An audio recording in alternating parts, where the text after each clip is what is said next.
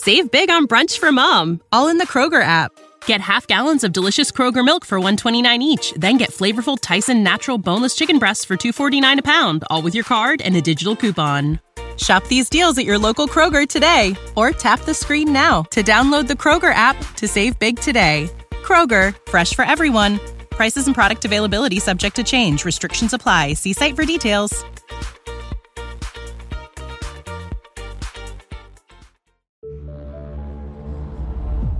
Fantascientificast, podcast di fantascienza e cronache dalla galassia.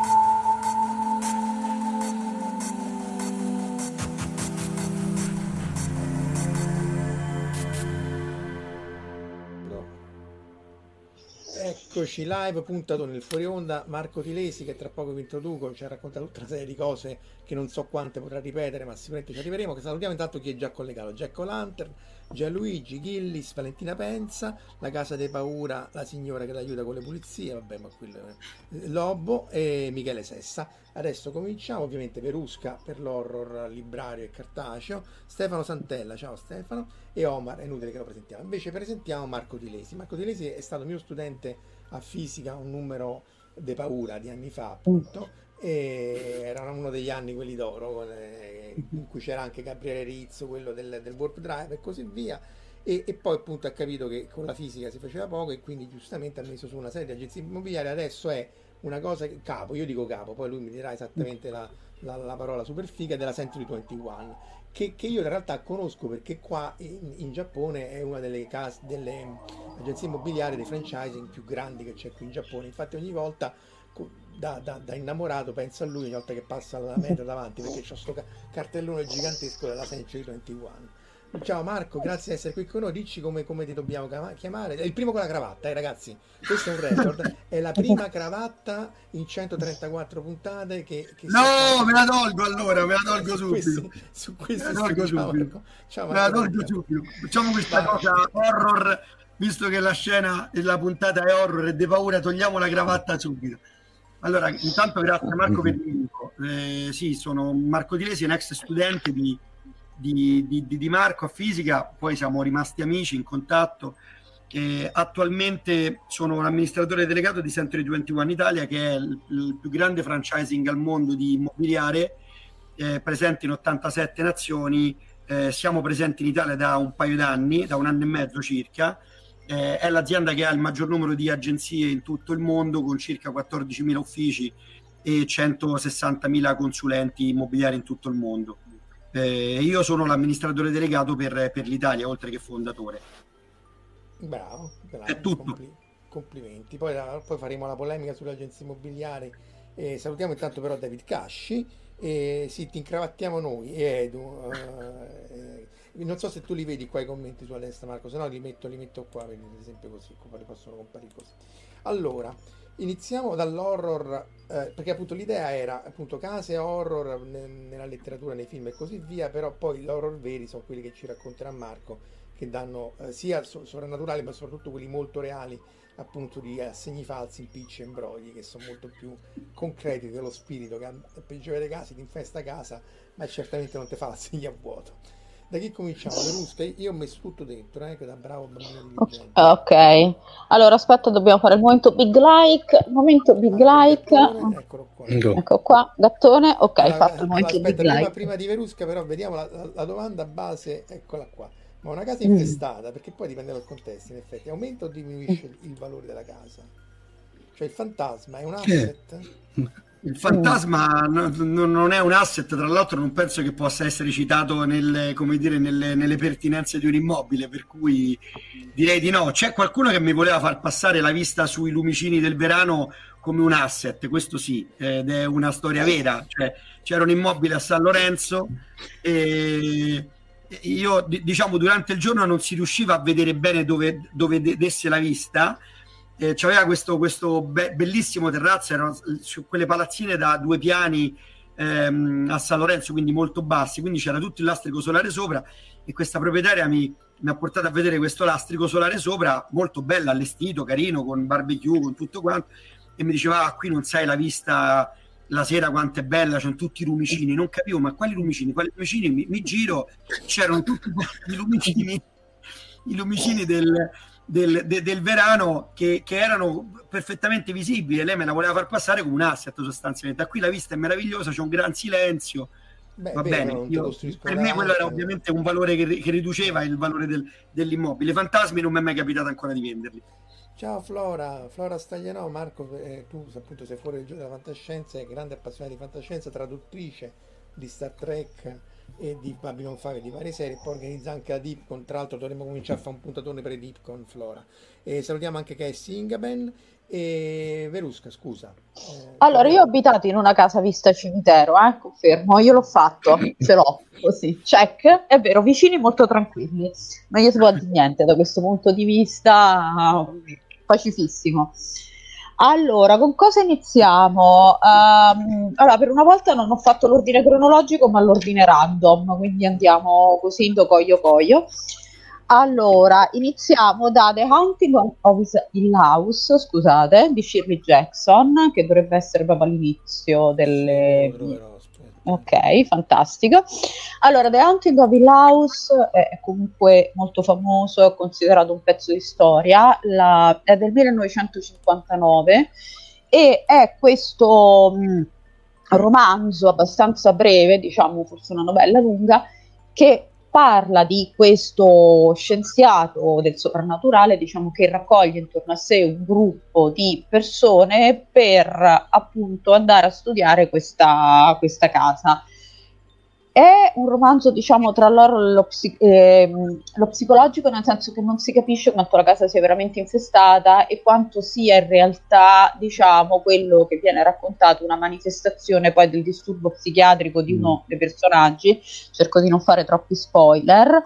È interessante, ne avevamo parlato con Laura Manco quando abbiamo fatto fatto la nostra live sulla fantascienza femminista, è interessante notare che in, nella prima traduzione, in una delle prime traduzioni del romanzo che ci sono state, la, il sesso di uno dei personaggi femminili era stato cambiato perché in teoria doveva esserci un'attrazione lesbica tra due degli ospiti della casa e chiaramente appunto eh, si era deciso che una delle due ospiti in realtà eh, era un uomo in modo praticamente da rendere il tutto molto rispettabile o meglio molto eteronormativo.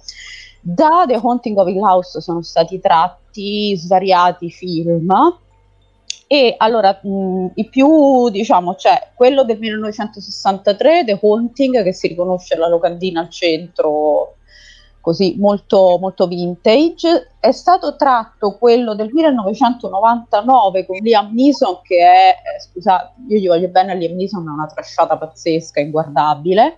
Uh, ovviamente è chiaro che nei film viene tirato fuori di più l'elemento visivo, quindi questo elemento soprannaturale è più, uh, diciamo, tra virgolette, horror che psicologico per ovvi motivi ed è stato tratto praticamente anche la serie The Haunting of House di, di Netflix che è del 2018 che invece ha tirato fuori molto di più l'elemento psicologico se non fosse che infatti ci sono come al solito poi come succede con le serie Netflix delle puntate centrali di una lungaggine di una noia mortale e ehm, io capisco la necessità degli autori di appunto cercare in qualche modo di portare fuori quest'idea che il disagio psichico poi possa diciamo creare fantasmi mentali, il problema è che poi a un certo punto diventa fondamentalmente una, una soppopera.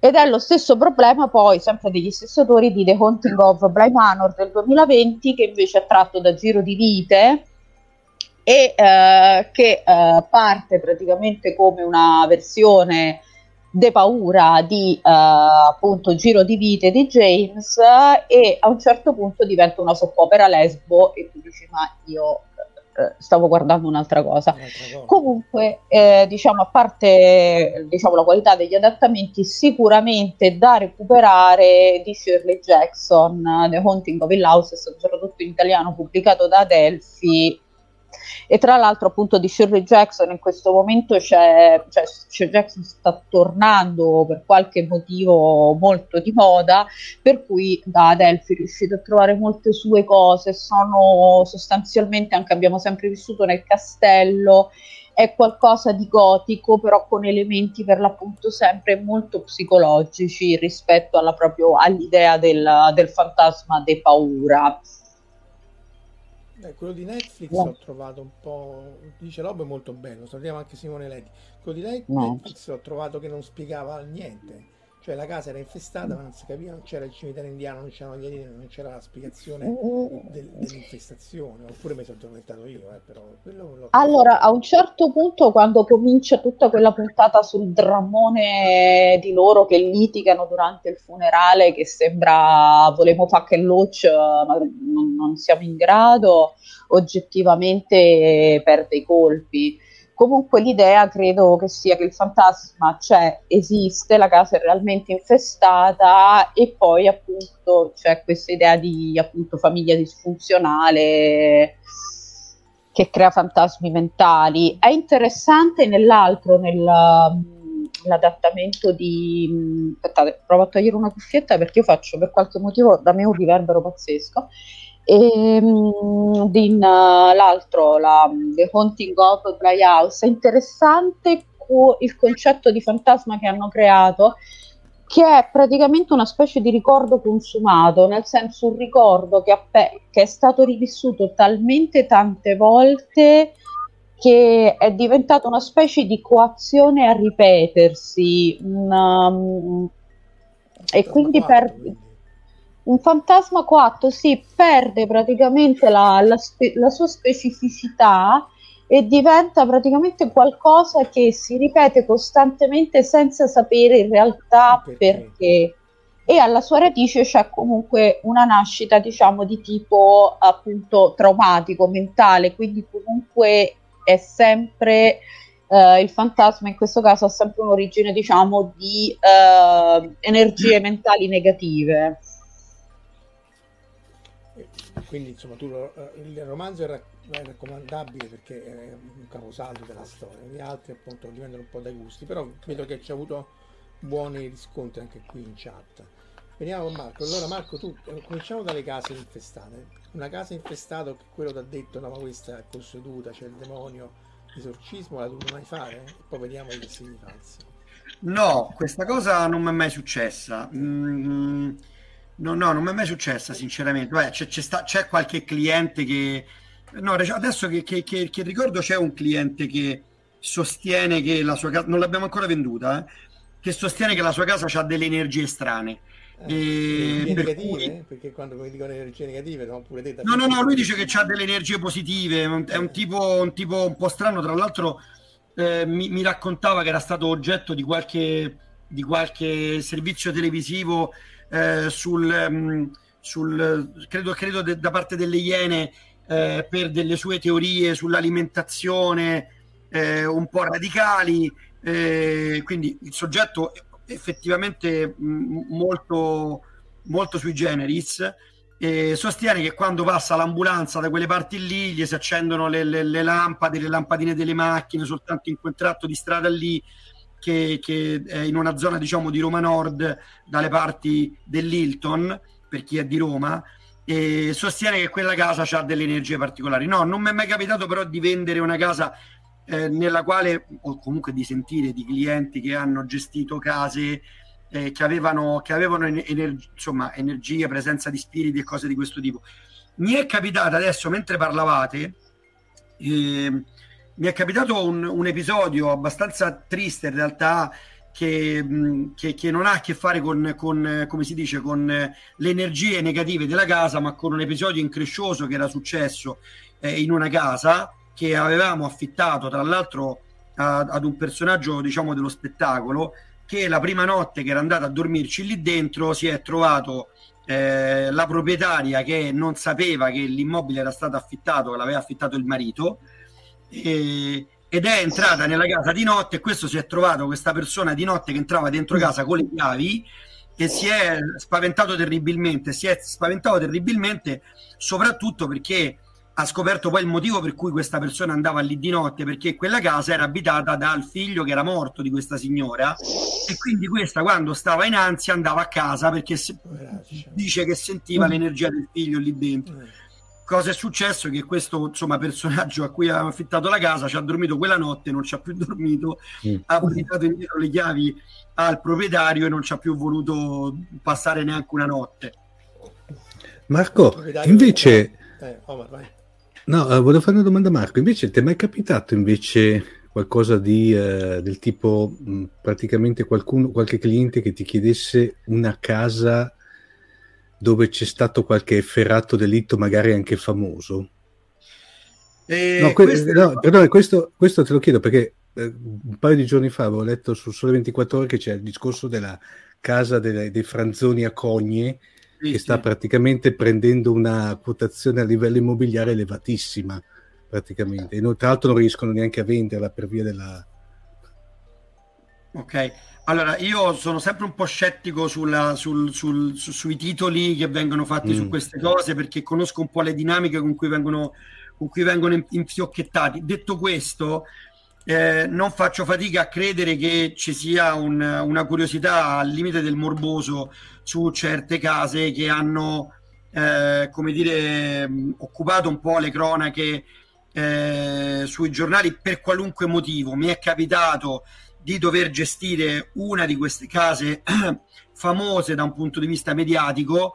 Eh, la richiesta, ma principalmente anche come dire, l'offerta che era stata fatta da parte nostra per gestire quel tipo di casa era l'assoluta discrezione, eh, l'assoluto riservo eh, sul nome, sul, anche sulla pubblicità, perché queste case è un attimo che appena vengono gestite in maniera tradizionale ti arrivano dei mystery client che sono giornalisti o eh, mm. reporter o comunque curiosi, influencer che vengono con le telecamere a scattare delle fotografie nascoste per poi dopo rivendersele o pubblicarle tra l'altro inquadrando tutta una serie di, eh, come dire, di spazi che sono poi spazi conosciuti alle cronache, no? perché comunque queste persone, se sono persone conosciute, dentro ci sono tutti oggetti personali, fotografie alle pareti, eh, gli sì. appunti sui tavoli, cose di questo tipo, tutte quante cose che mi è capitato di dover preservare, devo dire la verità, in, insomma, nei casi in cui me ne sono occupato con con, con, con, grande successo perché non se ne è saputo praticamente niente, malgrado la vendita si sia comunque effettuata perché la pubblicità è andata completamente off market, totalmente 100%, proprio per evitare questi, questi effetti. Ma confermo che c'è una passione per tutto quello che ha a che fare un po' anche qui parliamo di orrore secondo me, no? Cioè con, con questa esigenza di vivere luoghi che sono conosciuti per motivi eh, a mio modo di vedere insomma tristi insomma che non hanno niente a che fare con il voyeurismo oppure appunto la, mm. sì, la sì esattamente a livello quasi pornografico direi sì sì c'è assolutamente questo aspetto ma guarda che eh, proprio perché si sa che esiste allora, ci sono, ci sono, qui non c'è niente, invece non, non ci sono case mediaticamente, come dire, discutibili, no? ma quando abbiamo dei VIP che vendono le loro case, mm. eh, ci viene chiesto per esempio di, eh, come dire, a me è capitato di vendere una casa di un grossissimo stilista eh, a Roma, eh, di gestirla in realtà, poi mh, di venderla non ci siamo riusciti in, quel, in quella fattispecie, però di, di venderla e nel caso specifico, eh, data l'esistenza dentro quella casa di oggetti che valevano più della casa stessa, e parliamo di una casa di svariati milioni di euro, eh, e data anche la presenza di una serie di oggetti comunque di un personaggio molto conosciuto, molto famoso, quando parlo di molto conosciuto non parlo di quelli che vanno al grande fratello di, di, di questi ultimi anni, parlo di gente no, che su cui, su cui, scrivono i libri, insomma, no? eh, che conosciamo tutti quanti a prova di eh, a prova di, di, di, di, età, di dubbio, di generazione. Mm. Ecco, ehm, quando si vendono quelle case lì, proprio per evitare questi effetti voyeuristici, la richiesta che ci viene fatta, ma laddove non ci viene fatta la applichiamo comunque noi, è quella di eh, censire tutti quanti i clienti che vengono chiedendo prima una manifestazione di interessi scritta e mm. una fotocopia dei documenti, perché eh, lì non c'è solo l'aspetto wireistico, ma ci sono pure i potenziali, come dire, sopralluoghi di quelli che vogliono andare a fare rapine o furti sì, sì, sì, sì. Oppure, oppure te graffi mobile, eh, per, cui, per cui capito, vengono a fare sopralluoghi face, fingendosi clienti per mm. vedere come, come, è disposta la sicurezza, le telecamere, mm. eh, dove stanno gli oggetti di valore, per capire se ci sono delle, delle cassaforti in giro, mm. vengono eh, per, appunto proprio per evitare questa cosa qui si raccolgono, si raccolgono i documenti prima, prima di, di portarli in visita.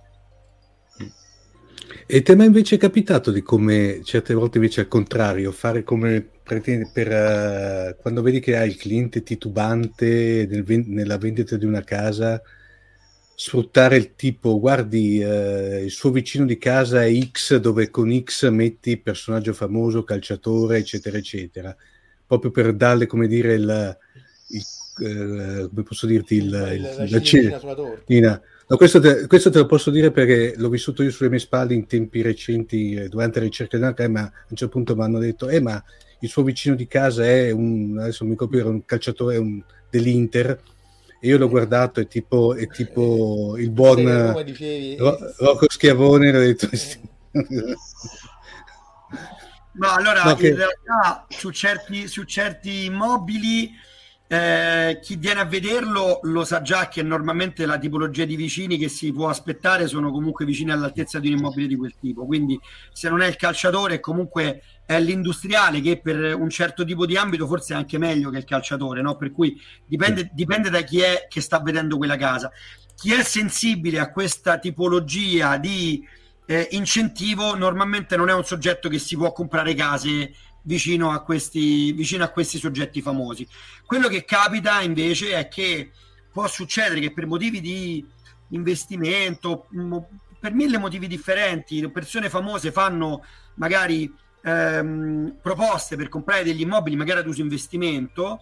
Eh, mi è capitato di, di, di, di sentirmi dire dal, eh, da, da, dal proponente precedente o successivo a quella visita se quella persona fosse davvero eh, quella persona, ma perché allora ci andava e sentirsi lui importante perché magari era interessata ad una stessa casa dove quella persona poteva andare a vivere, no?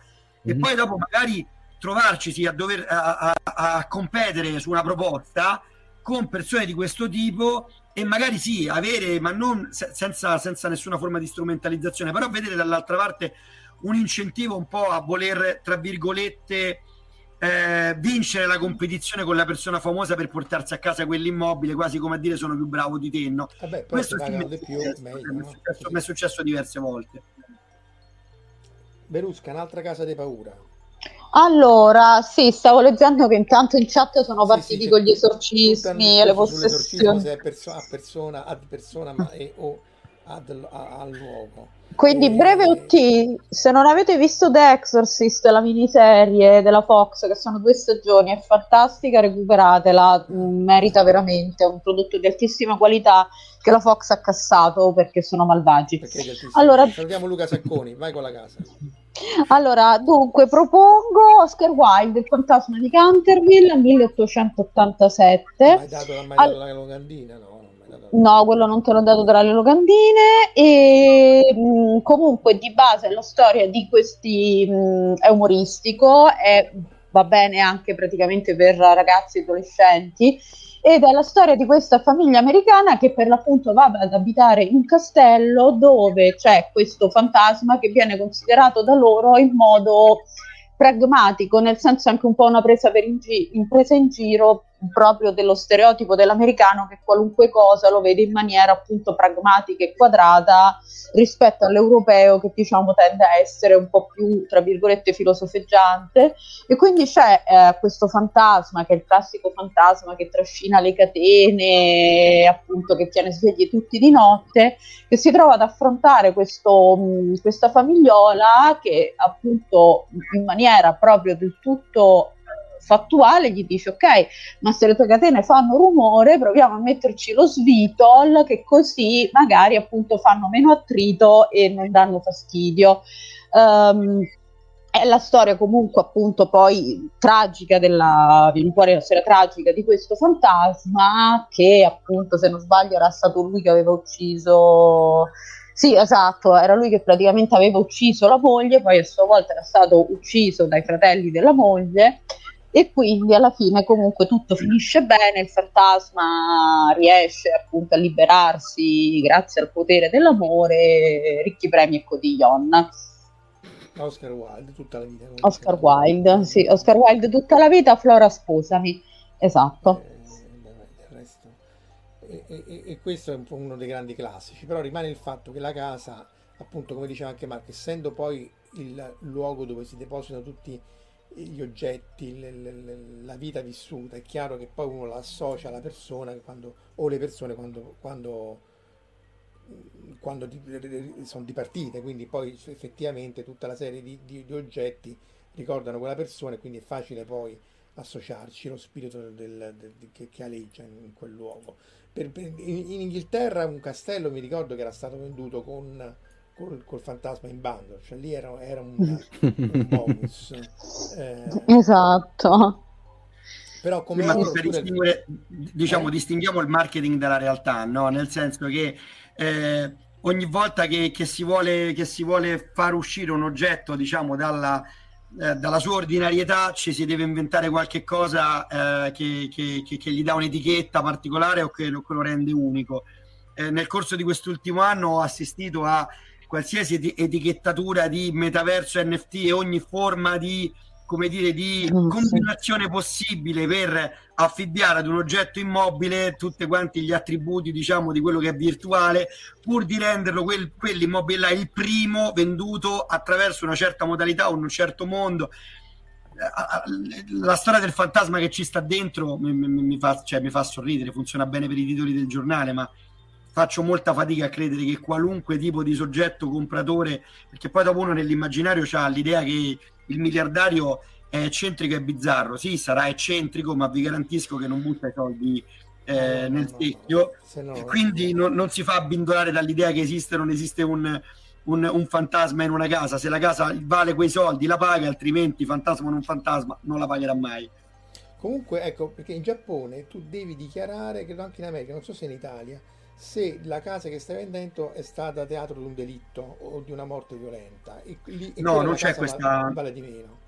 Non, non, c'è questa, non, c'è questa, regola, però vale a livello di deontologia professionale il fatto che se tu conosci eh, l'esistenza di fattori che possono, come dire, eh, variare sensibilmente il valore di un immobile, sei tenuto a comunicarli al cliente. Chiaramente laddove tu non li, tu non li puoi conoscere, non solo dove tu non li conosci, ma dove tu non li puoi conoscere, perché in realtà la legge dice che tu devi fare delle indagini, no? eh, indipendentemente dal fatto che li sappia o che te li dica il cliente, dovresti fare delle indagini. Chiaramente non sono indagini che vai a fare eh, presso la procura o la polizia, sono indagini che fai attraverso i sistemi normali di, di, di, di mh, diciamo, di comunicazione, di informazione come Google, come, come questi strumenti qui. Se trovi che, che quell'immobile è stato oggetto di sì, di te- teatro di un, di, di, di un delitto di, o è oggetto di diceria popolare eh, su uh, qualche situazione eh, che ne può compromettere il valore in termini commerciali, sei tenuto a poterlo comunicare.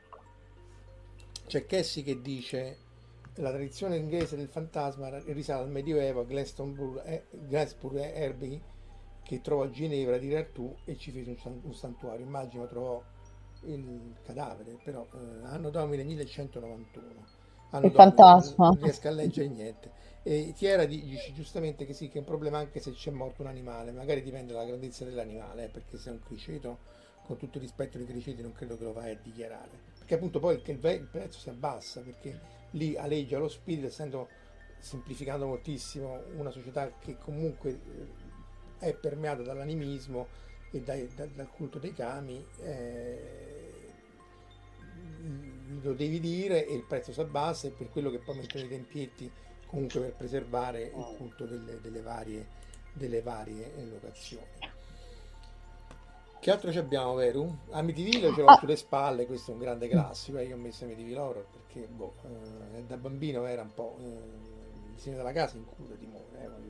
Eh, sì, sì, sì, la casa che ti fissa Allora, io andrei appunto parlando un attimo di fantasmi con le catene, perché noi abbiamo un po' questa idea che il fantasma con le catene risale al, all'Ottocento o al Cinquecento, comunque forse al Medioevo, abbiamo un po' questa idea appunto della, diciamo, della tradizione del fantasma come qualcosa di, eh, tra virgolette, relativamente moderno. In realtà la prima storia appunto di case infestate di fantasmi che sono riuscita a ritrovare risale praticamente a Svetonio, quindi stiamo parlando tra il 70 e il 126 d.C., che um, appunto nelle case, eh, scusate, nelle vite dei dodici Cesari parla praticamente di eh, casa di Velletri dove in teoria nacque Augusto dove c'era questa stanza proprio in cui eh, Augusto era nato che eh, dava un senso di paura e di gelo a chi vi entrasse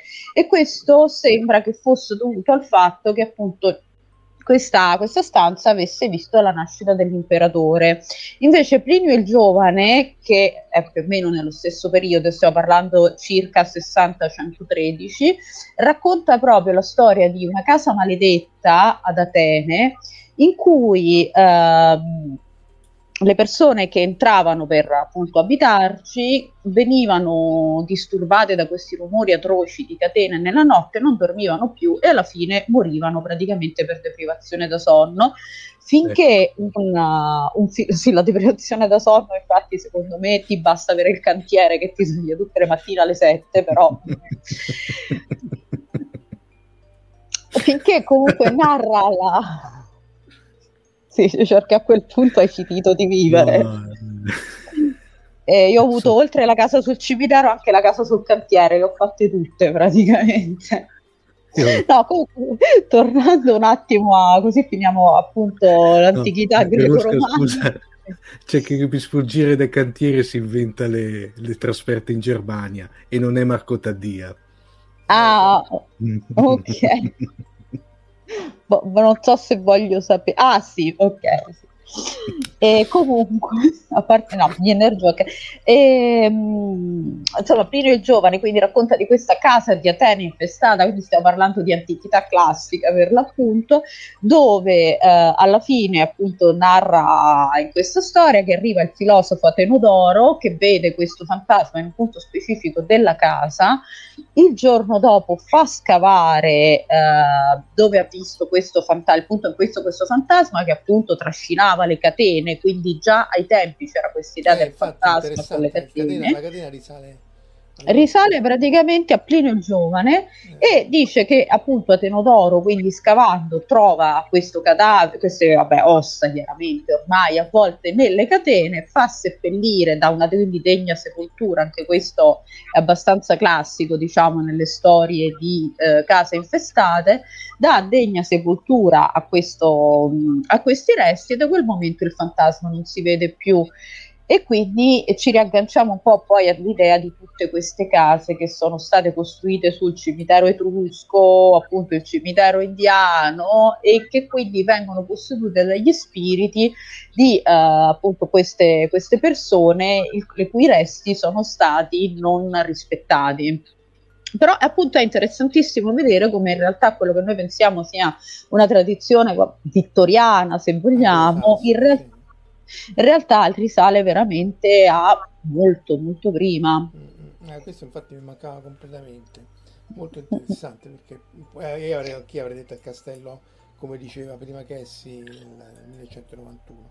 Allora c'è David che dice, e qui questo lancia la prossima iterazione con Marco, la casa che mi ha spaventato di più, cioè la cosa della casa, è sono rogito e muto quindi, allora, vediamo un po' all'orrore e, e, e agli impicci imbrogli, perché poi in realtà poi quelli sono più eh, immanenti, più realistici, perché il fantasma non è che ti svuota il conto in banca, la, la moglie sì, quel truccatore pure. Ciao, Vabbè, qui, qui, qui, qui, ci sarebbe da aprire come dire, un capitolo gigantesco perché ma io tra l'altro mentre sentivo parlare, parlare voi mi, mi mi, mi, sentivo un po' l'impostore, no? Nel senso, sentivo parlare di che, catene, fantasmi, castelli. Dico, io qui sono l'impostore, quello che parla di, di, di, di eh, bieco denaro, transazioni, eh, cioè... e transazioni. e poi purtroppo il tema dell'impostore che richiama un libro tristemente famoso di un, eh, di un immobiliarista truffatore che è finito in galera per aver, per aver, girato un sacco di persone, ma non perché eh, nel suo lavoro di immobiliare, ma nel lavoro, eh, nel lavoro di consulenza che faceva dopo. Insomma, parlo, di, eh, parlo appunto di questo libro impostore che raccontava eh, le storie di Alessandro Proto, che, che, è finita alle cronache dei giornali per, per aver truffato e per aver eh, fatto insomma male a un sacco di persone. E mi veniva in mente per, per associazioni no, che, che, che, che lì c'è rappresentato in quel libro l'orrore invece di di un sacco di gente che eh, sceglieva quasi, come dire, di, di, di, voler credere a certe cose soltanto perché gli facevano comodo, per esempio, di commercializzare la propria casa attraverso l'agenzia che vendeva la casa del principe perché sperava in questa maniera di guadagnare di più, no? Che io lo trovo una cosa di una tristezza, cioè l- trovo l'aspetto horror dell'individuo, no? Quello di cercare a tutti i costi un posto in paradiso, un posto da qualche altra parte, come se sole, la vita se un posto al sole, insomma, come se uno la vita che fa non, non, non va mai bene, no? sostanzialmente. Ecco, quello per me è il vero orrore delle persone. Detto questo, torniamo al tema che sollevava eh, chi ha scritto il commento, la cosa che fa paura è il rogito e il mutuo, se non sbaglio, era questo, erano questi Vabbè, temi. Insomma, eh, sì, beh, certo. La, la, l'atto, l'atto di della decisione, perché te ne avrei fatti migliaia, però quando sì. uno compra la, la, casa della vita, l'atto sì. eh, non, insomma, è, una, sì. è, un atto che ti spaventa. È un atto importante, è eh. una delle firme più importanti che metti nel corso della vita, infatti poi questa è una delle parti più divertenti di questo lavoro sostanzialmente, che tu tutti i giorni incontri persone in uno dei momenti più, più emotivamente impattanti della loro vita, per cui tu sei sostanzialmente artefice di scelte che impattano per tanti anni, cioè noi, almeno io, la responsabilità di far comprare delle cose o far vendere delle cose che eh, rappresentano non delle cose, tu vendi case, delle case, certo, di case che hanno rappresentato il frutto di tanti anni di lavoro è qualcosa che sentiamo. Mm. Eh, devo dire eh, di fronte a proposte e di fronte alla decisione eh, di scegliere sul sì o sul no, sull'accettare o sul contro rilanciare e tutto il resto, noi lo affrontiamo in maniera molto fredda perché per noi è il quotidiano, no? le persone appunto arrivano lì che arrivano lì dopo, dopo, dopo un supporto familiare, dopo quasi, quasi una, una psicoterapia precedente perché effettivamente eh, non sai che cosa ti aspetta. La prima volta che lo fai non sai neanche a chi chiedere consiglio. E lì, lì vedi effettivamente eh, di che pasta è fatto l'individuo sostanzialmente, perché vedi quello che mostra tanta, tanta, tanta sicurezza, che poi dopo alla fine si scioglie, e quello che magari non gli daresti eh, un euro rispetto alla capacità di indirizzare le proprie scelte in una direzione che invece deciso arriva, va fino in fondo con i conti ehm, alla mano senza farsi, come dire, eh, strumentalizzare nella trattativa da nessuno, da un venditore o dal, dalla moglie o dal, dal compagno.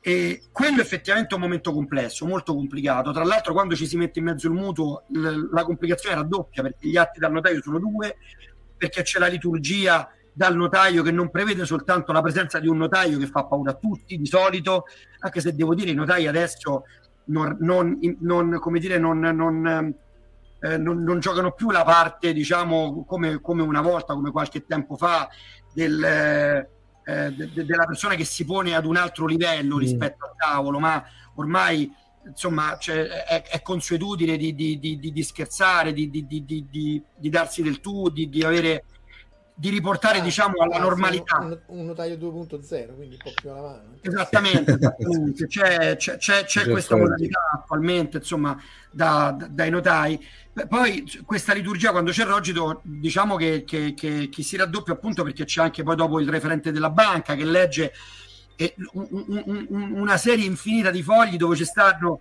tutti quanti i conteggi di quel mutuo per i prossimi 20 o 30 anni di vita di quella persona, per cui credo bene che ogni volta che quello sfoglia la pagina sono 5 anni di rate che devono essere pagate e tu vedi la gente normalmente il papà che aiuta il figlio con il mutuo che presta la garanzia.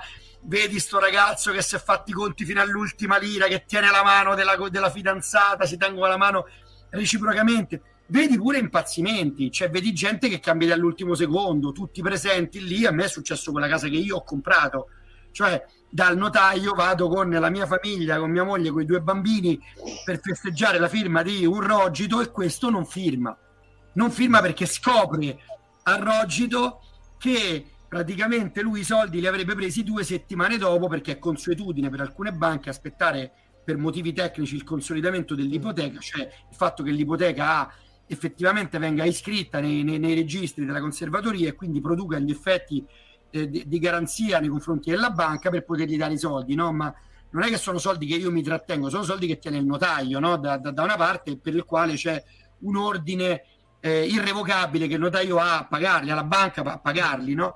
Questo scopre questa cosa lì e decide di non voler vendere più con il padre di questo venditore presente che non riesce a gestire il figlio che a un certo punto si alza e se ne va dopo aver chiamato il notaio cinque volte avvocato dopo che anche se il notaio è un notaio 2.0 la quinta volta che viene chiamato avvocato si arrabbia, si alza e se ne va dopo che mia moglie si alza e se ne va perché dice voi siete una banda di matti e io resto con questo tizio chiuso dentro sta stanza a cercare di convincerlo. Altre due ore, guarda che è tutto normale poi alla fine la casa l'abbiamo comprata due settimane dopo quando si è convinto che era tutto quanto in ordine, tutto a posto, ma effettivamente quello stress è uno stress pesante, anche perché non è che, come dire, del tutto, eh, come dire, fuori da ogni possibilità il fatto che possano essere tentate dei tentativi, diciamo dei raggiri o delle truffe.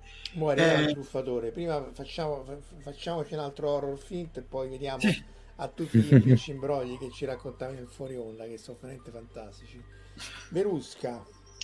Allora, intanto stavo leggendo un attimo questa cosa di Stefano Tanci che conosce una storia di ospedali infestati, sì, quindi se ecco. poi ce la, ce la scrive. Eh...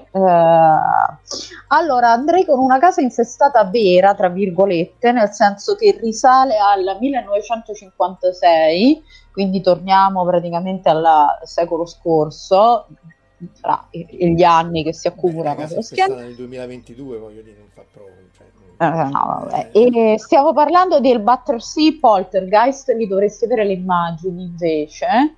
Come, come è fatto? Uh, ci dovrebbe essere scritto Bar- Battersea Poltergeist, eh, allora, dovrebbe esserci un indizio, mentre Marco cerca l'immagine intanto racconto. Allora parliamo appunto del 1956, siamo praticamente a Londra.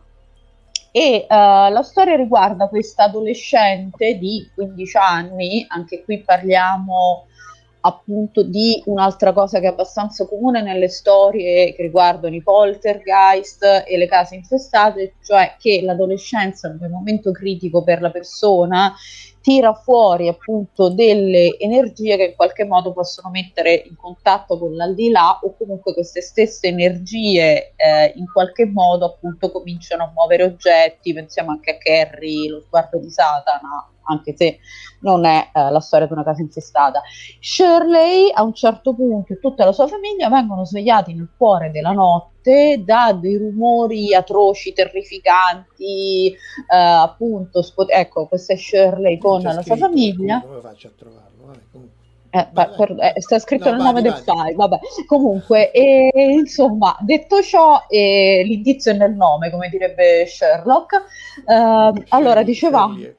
Shirley, esatto. Eh, infatti c'è anche lo stesso taglio di capelli di Benedict Scusa, Cumberbatch. Qua che cos'è? È una foto vera? Una foto di... È una foto vera? No, no, nel senso è una storia vera, tra virgolette, nel senso che è, sta- è una storia di cronaca eh, che appunto narra di questa famiglia che viene svegliata insieme all'intero quartiere di questi rumori atroci, scotimenti, tant'è che tutto il vicinato esce di casa, fa che è che non è cosa è successo di qua, di là e da questo primo episodio in poi cominciano a succedere tutta una serie di cose all'interno di questa casa che è a 63 Wycliffe Road uh, fuochi, cioè incendi spontanei all'interno della casa, scritte sui muri, insomma tutto l'intero uh, armamentario delle storie che riguardano quale case possedute, i poltergeist e queste cose qui. E um, in pratica sembra che questo fantasma poi avesse cominciato a lasciare dei messaggi, a comunicare con Shirley e aveva detto, uh, e qui cominciava la cosa a essere un po' sospetta, chiaramente nel frattempo è diventato un fatto di cronaca, quindi la stampa che li seguiva, eccetera. Questo fantasma a un certo punto aveva detto o uh, fai incontrare l'attore famoso a questa ragazzina o io pianto un macello. E... Ma certo, però è un fantasma molto... un fantasma sì, un fantasma gruppi, è lì che infatti la gente ha cominciato a farsi alcune mm. domande. Comunque a un certo punto la, questo, questa cosa finisce, smette, non succede più, Shirley si fa la sua vita, a un certo punto scrive appunto un, uh, un, libro, The Poltergeist Prince of London, con un ghostwriter e poi la casa finisce demolita, però um, non c'è stato più edificato nulla in quel punto. È rimasto ecco. comunque nel dubbio, hanno preferito lasciare tutto, tutto vuoto. Da questo caso di comunque appunto cronaca è stato tratto un radiodramma che trovate su BBC Sound che è The Battersea Poltergeist, no, quello è un altro cosa sempre di BBC Sound. Comunque in generale sulla BBC trovate parecchi radiodrammi di horror e case infestate, si vede che alla BBC piacciono queste, queste cose. Beh, quella appunto, nonostante l'immagine, appunto come dici tu, eh, risale al Medioevo, eh, ai Romani, l'immaginario collettivo è molto orientato verso l'horror, perché forse rinasce dalla letteratura gotica e così via.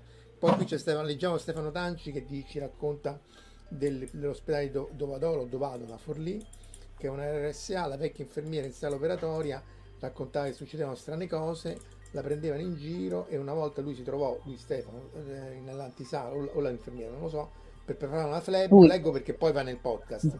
Era al buio perché l'interruttore al muro opposto all'ingresso stavo per riaccendere quando venne investito da un suono orrendo, mamma mia. Oddio, The Stone Tape. Stiamo eh, sì, sì, The Stone Tape che avevi citato anche da altre volte, che è questo muro che registra questi eventi drammatici e in qualche maniera poi li ripropone e, e terrorizza la, la Salavagna poi alla fine la, anche quello era, era, però quello era un videodramma della BBC era, eh ma hanno fatto anche hanno fatto anche no. il radiodramma e ma qui ti Veru... dice sì Verusca non avevano fatto una serie non so se c'era coinvolto Lars von Trier sul, sul, su, un, uh, su un ospedale infestato. The Kingdom. The Kingdom, The Kingdom. Ecco, vedi? Esatto. The Kingdom, sì, sì. è stato... il terzo che ho letto, se non sbaglio. Proprio adesso dovrebbe uscire il terzo. Uh, ho perso, mi sono persa completamente io su The Kingdom. A un certo punto ammetto di non averci più capito niente. È stata una di quelle cose che ho fatto, poi lo recupero con calma, il che vuol dire che probabilmente morirò e ancora dovrò recuperarlo, perché ho purtroppo un problema mio tipico. Però sì, è la storia di questo ospedale infestato e effettivamente è nelle cose che vorrei appunto mettermi un giorno e dire ok, adesso faccio la maratona e vedo solo quello. Ah, e poi probabilmente muoio di paura. Stefano proseguiva, scusate, non l'avevo uh, sì. Come respiro immorente, amplificato, cosa che notai senza effetto doppio come se l'avessi in cuffia. 10 secondi, no, durò secondi e smise dopo essere uscito dalla casa. La notte dopo, fotocopia, che giuro, scusate, urlai qualcosa che tipo non mi rompere, mi pare giusto, un buon esorcismo. Eh, tutto sparì improvvisamente, mai risentito. Vedi l'esorcismo da, da battaglia, giuro che è vero. Esatto. Questo è abbastanza inquietante comunque, non, sì. eh, anche perché è abbastanza, sembra molto plausibile e credibile. Salutiamo anche Emilio Le Salvo e adesso veniamo finalmente ai, ai truffatori impicci, imbrogli di bitcoin, eh, buste di, di, di, di, soldi nella, nella casa, no? perché questa della, della la parlamentare greca dell'Unione Europea non sapeva manco come si rubava e c'era le buste di soldi. Eh, manco le basi lì. Eh. Cioè, io voglio dire, voglio dire se devi fare. Eh, eh. Manco le basi. Manco le basi, sbagarco. Ma guarda, allora, di, di, soggetti che ti vengono e ti, ti, dicono che vogliono comprare case o che vogliono vendere delle case, ma che poi vogliono tutti quanti contanti con la valigetta, an- ancora qualche volta capita che qualcuno te lo chiede in quel caso noi non, non possiamo gestire l- l- l'incarico, ovviamente gli restituiamo come dire eh, i documenti prima ancora di iniziare a lavorarci perché capiamo che non, non, non, c'è, non c'è modo per andare avanti. Più interessanti sono quei soggetti invece tipicamente compratori, che compratori ti, diciamo mh, poi alla fine non sono, non si rivelano veri e propri compratori, che si palesano quasi sempre su immobili diciamo importanti. Perché? Perché sugli immobili importanti girano somme ovviamente importanti e quindi gli agenti immobiliari pensano questi soggetti che possono essere un po' eh, come dire, abbindolati dal, dal, dal, dall'idea di un, di un lauto guadagno e quindi abbassare un po' le proprie difese, eh, le, le, le, la propria guardia, diciamo, di fronte a certe, a certe richieste. Capitato un po' di tempo fa una signora che, che si presenta eh, mh, per comprare un immobile, un immobile in zona eh, Piazza Barberini a Roma, eh, circa un ah. paio di milioni. Eh, questa signora eh, con un cognome, nome e cognome straniero, con un fidanzato italiano, fidanzato italiano che tra l'altro era conosciuto dal marito di una nostra consulente perché era un suo compagno di, di scuola, per cui apparentemente non sembrava essere esatto, apparentemente rispettabile, sembrava non ci fosse niente di strano. Se non fosse che i comportamenti di questa persona a me lasciavano un po' perplessi perché comunque non veniva mai a fare gli appuntamenti in presenza quando c'ero io, ma soltanto quando c'era l'assistente, non, eh, era un po' sfuggente. Ho fatto delle ricerche cercando chi fosse questa, non ho trovato. Poi sai, quando il cognome è straniero ci sono le J, le Y, giocano sempre un po' su questi equivoci, no? Quindi cercando poi alla fine il cognome di questa persona, avevo trovato una persona simile che era stata coinvolta in una situazione un po' strana eh, in un paese, non, non, ricordo se Montenegro o Albania, da quelle parti lì, però voglio dire, niente che lasciasse per forza presagire che ci fosse la coincidenza di questa persona, non c'erano fotografie, c'era solo una deduzione che potesse essere la stessa persona. Ho provato a chiamare l'avvocato che gestiva quella persona per chiedere se la, per come era fatta questa persona. A cui lui mi ha detto: Ma perché tu mi chiami? Perché sei entrato in contatto con questa. Insomma, eh, no, non ci vedevo chiaro questa persona però in realtà molto abile, molto brava, bravissima, cioè con un questa livello di aggressività. però, questa voleva comprare un immobile, eh, si innamora di questo immobile, molto velocemente dice io ho fretta, ho comprato un immobile che però mi danno ehm, un immobile importante, aveva comprato un immobile a Domus Aventino, praticamente quella, quella realizzazione che è stata fatta dietro la FAO, eh, ai vecchi palazzi della BNL su Viale Ventino sostanzialmente.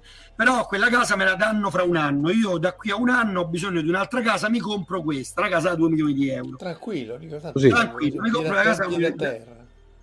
Viene, si presenta per fare la proposta per, per, discutere di documenti perché dice voglio vedere chiaro quindi questa gente tipicamente per, per non farsi sgamare tra virgolette attaccano quindi fa la sospettosa lei capito? Cioè quasi, come a dire no ma che fai? Sospetti di me? Che sono così cauta, che sono così prudente.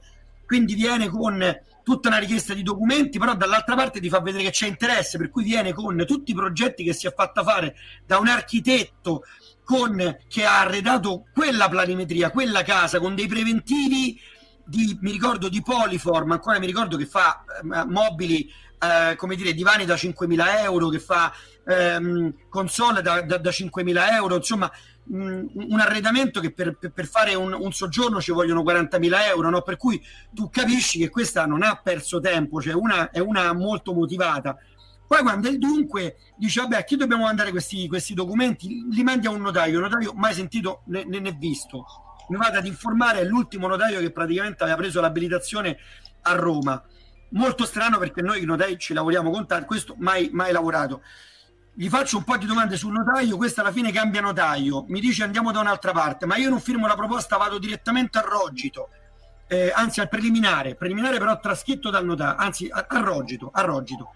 Eh, andiamo dal Rogito, eh, pago con assegni, assegni circolari, ok, io dico alla consulente, guarda, qui ci sono troppe cose che non tornano, questa che non fa la proposta, non versa nessuna caparra, va direttamente al Rogito perché dice che ci ha avuto brutte esperienze. In questo caso ah, perché, certo, perché pure la caparra doveva essere un assegno circolare che poi si era scoperto. Però, però lo incassavi, capito? L'assegno circolare sì, lo incassavi, sì, no? Mentre il, come si chiama, il, eh, l'atto notarile, intanto il notaio lo, lo trascrive, ok? Poi dopo se l'assegno è falso ok? C'hai comunque un problema, quella c'ha un titolo in mano per poter fare qualche cosa. Insomma, io capisco che ci sono tutta una serie di cose che non tornano. Dico alla consulente presente la venditrice dell'immobile che era invece molto turbata perché noi la, la mettevamo in guardia, questa non voleva scendere dal sogno, Beh, no? perché stava sperava casa di, di- eh, certo. sperava di realizzare, no? Per cui io tiravo il freno, questa diceva ma perché mi state mettendo i bastoni di freno? E dico guarda forse non hai capito, questa è probabilmente una truffatrice, 9 su 10 è una truffatrice, quindi io chiamo il notaio e dico caro notaio, ma tu la conosci questa? No, non l'ho mai vista né sentita. Ok, allora io facciamo così, io vengo, la metto un po' all'angolo, se questa risponde e reagisce in maniera, come dire, eh, violenta e veemente, abbiamo la prova che questa era una truffatrice. Ma capiamo se, come dire, abbiamo la prova del 9 della truffa, se ci dà l'appuntamento per il preliminare il venerdì pomeriggio. Perché il venerdì pomeriggio? Perché il venerdì pomeriggio le banche sono chiuse e tu c'hai tutto il tempo sabato e domenica magari di andare in giro con un documento a cercare qualche compratore ignaro che a sua volta ti dà qualche assegno che tu ti vai a bancare il lunedì mattina facendo una truffa di incassare qualche caparra in giro da parte di qualche, di qualche ignaro compratore che magari è convinto di fare un acquisto a sua volta a un prezzo molto ridotto da lei che aveva un titolo per poter vendere a quel punto, no? Insomma, io pongo tutti questi interrogativi sotto dal notaio e lei dice vabbè basta, io con voi non ci parlo più, ci vediamo direttamente al notaio. Quando? Venerdì pomeriggio. Lì succede il panico a quel punto, la consulente si irrigidisce, la proprietaria si irrigidisce, si irrigidiscono tutti quanti, questa capisce c'è qualche cosa che non va, se ne va via insultandoci, resta con noi il Ecco. compagno che era, come dire, compagno di Non classe. ci di aveva capito niente, ovviamente. non ci aveva capito niente, dice ma, ma che sta succedendo? Adesso te lo dico che sta succedendo, vediamo venerdì pomeriggio che succede. Andiamo lì venerdì pomeriggio Ah, e questo ci viene- andati venerdì. Ah, noi ci siamo andati venerdì perché non ci poteva essere il rischio che questa una su cento era veramente una compratrice e quindi ci siamo dovuti andare. Eh, ovviamente il notaio aveva le antenne dritte, era terrorizzato perché quando tu gli dici che c'è di fronte una potenziale truffatrice, il notaio ha paura perché giustamente ha tutti gli strumenti per verificare, no? Però insomma eh, è successo anche che tu che, che il notaio chiama la banca per chiedere conferma dell'emissione di un assegno e eh, andò anche in televisione questo tipo di truffa c'erano dei come si chiama dei soggetti che eh, intercettavano la telefonata eh, dal notaio togliendo il, il collegamento proprio del filo che squillava sul telefono fisso. C'era un complice che suonava proprio lì alla, alla cabina eh, del, del, del, del- telefono sotto che aveva deviato la telefonata rispondeva che l'assegno effettivamente era emesso poi dopo ritoglieva la deviazione e il notaio sapendo che l'assegno era stato emesso dava per buono come dire l'emissione di quell'assegno e quindi dava per buono l'atto ok cioè man- mandava avanti l'atto ok? Visto che queste cose possono purtroppo succedere ma qui parliamo di situazioni che nella vita di eh, un'agenzia immobiliare può capitare una volta al notaio non capita praticamente mai se capita una volta è tanto e se la ricorda non se la dimentica mai più per cui a un notaio mio amico è anche successo una cosa di questo tipo per cui devo dire è molto impattante da questo punto di vista. Insomma questa arriva per farla breve arriva con un livello di aggressività incredibile mette zittisce il notaio che si intimorisce pure un po' poverino zittisce la venditrice, zittisce il compagno dicendo che noi gli stiamo mettendo i bastoni fra le ruote, che io sono il responsabile e non voglio vendere. Allora la metto con le spalle al muro dicendo che lei era una truffatrice che aveva fatto già delle truffe in, Al- in- non mi ricordo se in Albania o in Montenegro. Questa sbianca perché si rende conto che è stata, come dire, sgamata Panata, esatto. scappa, scappa via, come dire, adducendo motivazioni del tipo se tu vuoi restare ad ascoltare questi signori che ci stanno truffando, eh, restaci pure, ma io non mi faccio insultare un momento di più. Lei se ne va via, questo resta lì imbambolato, il notaio viene da me, dice grazie che mi ha tolto da questo impiccio, la venditrice è delusissima perché scende da come dire, da questa navicella spaziale che la portava nei sogni, capito, di, di, di, di, lauti guadagni poi irrealistici e abbiamo sgamato insomma un- una truffatrice come purtroppo ce ne capitano. Però ehm, piccolissima parentesi a chiusura perché si parla di orrore si parla della nomea di una certa categoria di persone come quella dell'agente immobiliare. Io voglio io, io cioè, a me è capitato di, di stare vendendo cioè di avere un incarico di vendita di un immobile molto costoso. In quel momento era in, in incarico a 32 milioni qualcosa del genere poi dopo nel frattempo è sceso, è sceso di, di, di, valore fino ad arrivare poi dopo qualche cosa come mi pare fu venduto a 12 milioni e mezzo quell'immobile. Ah, vedi, a, a, saperlo ci facevo pensare. A saperlo te lo compravi, vero Marco? Vicino a in Spagna. Eh. Allora fu divertente perché ricevo la telefonata di un mio amico che mi dice guarda sto qui con un onorevole eh, che sai ti voleva, ti voleva presentare un'opportunità importante perché c'è un immobile che potrebbe segnalarti dando diciamo come eh, come dire, come, come, messaggio non detto, ovviamente se ti metto in contatto con un'operazione di questo tipo, poi qualche cosa, come dire, no, se ci andrai a guadagnare la restituirai, insomma, no? Cioè la, questa consulenza ce la restituirà in qualche maniera questa segnalazione e mi presenta questo immobile da vendere. E, e io, come dire, eh, molto sorpreso che un parlamentare facesse una segnalazione a noi su una cosa di questo tipo, tra l'altro su un immobile che era stato già venduto perché io poi dopo, le, le, come dire, che quest'atto di compravendita era stato fatto, lo sapevo pure, per cui era talmente la voglia di compartecipare a, eh, diciamo, ad un affare importante che, come dire, anche la, la, dovuta diligenza di verificare se effettivamente quell'immobile fosse ancora sul mercato non era neanche stata, neanche stata fatta, no? per cui da qui a dire quando ci sono soldi sul tavolo eh, purtroppo perdono un po' tutti il lume della ragione. Ecco, questo è, e lì esce fuori l'orrore delle persone, visto che siamo qui in tema di. Eh sì, poi, poi facciamo, facciamo un'interazione con Verusca e poi facciamo l'orrore familiare. Però aspetta, prima in chiusura di questa da truffatrice, perché tu l'hai detta in passant, ma non si capisce questa che voleva perché i soldi li, li, cioè, quella, quella allora, l'ipotesi di truffa la possiamo soltanto immaginare perché in realtà non essendosi poi dopo come dire beccato il, come dire, l, la modalità con cui la truffa l'avrebbe fatta noi non lo possiamo sapere. Potrebbe essere appunto quella fattispecie di truffa precedente cioè l'ipotesi di ehm, assegno circolare e il notaio che prova a fare il, il, salvo emissioni dell'assegno chiamando la banca e lei che con un complice ha deviato la linea, il complice risponde eh, da, dalla cabina telefonica, no? la, la, la, devia da lì la, la, la, linea, il complice che risponde facendo finta di essere il direttore della banca e dice sì, l'assegno è stato emesso, eh, puoi andare avanti con il rogito, il notaio fa il rogito e dà un atto di compravendita a questa signora.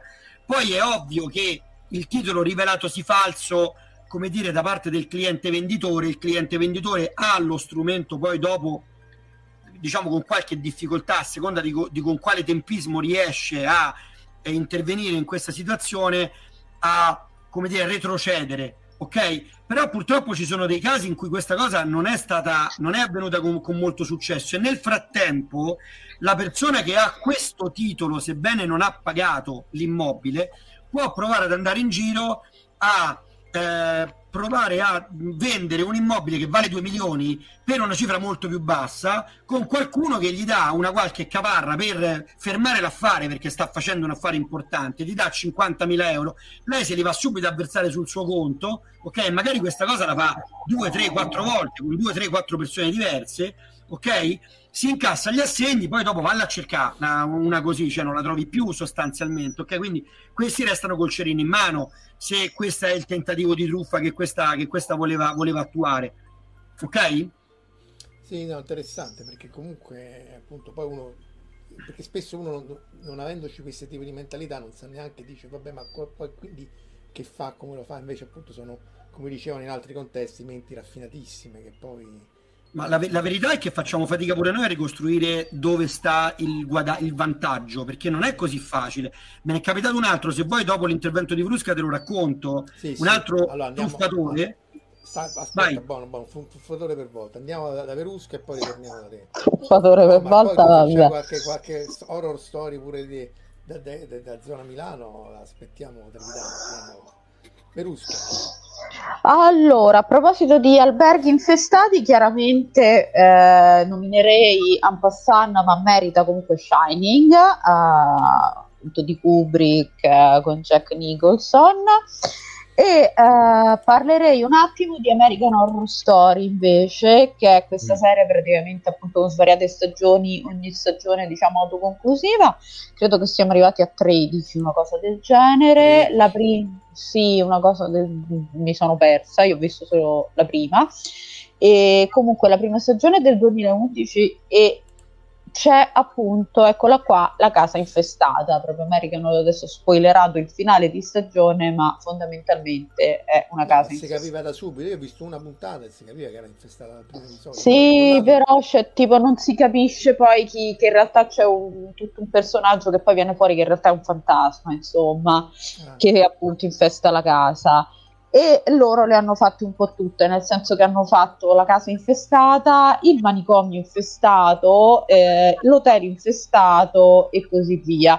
Quindi anche American Horror Story, diciamo, si sono messi proprio con la checklist a coprire tutte le, le infestazioni. inclusivo, cioè edifici, inclusività nell'edificio. Esatto, inclusività Stazione negli- di benzina infestata. La stazione di benzina infestata credo che stia in, uh, nell'ultima stagione di Twin Peaks. eh, C'era la, la più o meno la stazione di benzina infestata, quindi volendo si infesta qualunque cosa. E, mh, parlerei al volo un attimo anche di Poltergeist, che è un altro, un altro classico che insomma è inutile anche raccontarlo e mi soffermerei invece un attimo su, eh, di più su His House, che è meno conosciuto e quindi magari no, ne, ne parliamo un istante, l'avevi fatta vedere alla locandina, Ah, sì sì ce l'hai, che è del 2020, eh, così facciamo appunto a proposito di inclusività, allora è una regista mh, appunto Remy Wikis, spero di riuscire a pronunciarlo bene, allora è del 2020 ed è una storia di fantasmi ehm, con tematiche sociali, nel senso parla di questa coppia di profughi del Sudan che arrivano in questa casa eh, per rifugiati a Londra e hanno due generi di problemi. Il primo, proble- il primo tipo di problemi è un problema reale, nel senso quindi eh, sei arrivato senza niente, sei disperato, sei in un posto comunque completamente a te sconosciuto, ti devi ricostruire una vita, hai vicini ostili, razzisti, eccetera. Quindi c'è questa parte di horror, tra virgolette, reale e una, mh, un'altra parte, cioè reale senza tra virgolette, perché effettivamente sono situazioni insomma orribili, e dall'altro eh, tipo appunto di horror è quello per il quale questa casa è infestata. È infestata da questa, da questa strega ehm, e quindi ci sono appunto anche qui apparizioni eh, appunto tutta una serie di eh, momenti bu, di paura diciamo così ammetto che io l'ho trovato molto spaventoso non sono riuscita a finirlo quindi caveat eh, ve lo dico Uh, effettivamente è molto molto suggestivo, soprattutto è anche molto pesante psicologicamente uh, la spiegazione del perché questa casa è infestata. Uh, riguarda tutto il fatto che loro sono venuti con una bambina, che poi questa bambina è morta durante la traversata Eh. drammatica per riuscire a raggiungere la Gran Bretagna e anche lì però viene fuori qualcosa su questa bambina che appunto ti eh, porta proprio in realtà a vedere poi l'orrore reale di eh, queste situazioni. Quindi è mh, veramente traumatico su due piani, però se vi capita, se riuscite a vederlo, lo consiglio. The Others, Sempre- sì, sempre- The Others con Nicole Kidman è fantastico, leggo un commento di Flora che Sì, giustamente... anche lì non lo spoileriamo perché sennò veramente No. sì, bruciamo tutto. Citiamo l'Hollywood Tower Hotel che è molto più kitsch ma divertente come attrazione di, di Disneyland, se, se è quella a cui si riferisce Emilio, e salutiamo Giugiu Giallo che avevo saltato. Allora, veniamo all'altro truffatore. Omar, se ci sei batti un colpo. Mi sa che Sì, sì, sì. toccato da, No. dall'altro truffatore. Mm. L'altro truffatore che, che mi era venuto in mente prima, prima di iniziare era un tale che si era presentato in ufficio con, ehm, con sua moglie eh, per un immobile importante che stiamo vendendo in zona Larga Argentina a Roma, un immobile intorno ai 3 milioni e 6, sto parlando del 2012 o 2013. Ehm, viene a vedere quell'immobile, volevano per quell'immobile se non sbaglio 3 milioni e 6, ripeto, e questo dice che è, è interessatissimo e fa un'offerta a 3 milioni e mezzo, cioè 100 mila euro sotto il valore di, quel, di, di, di richiesta.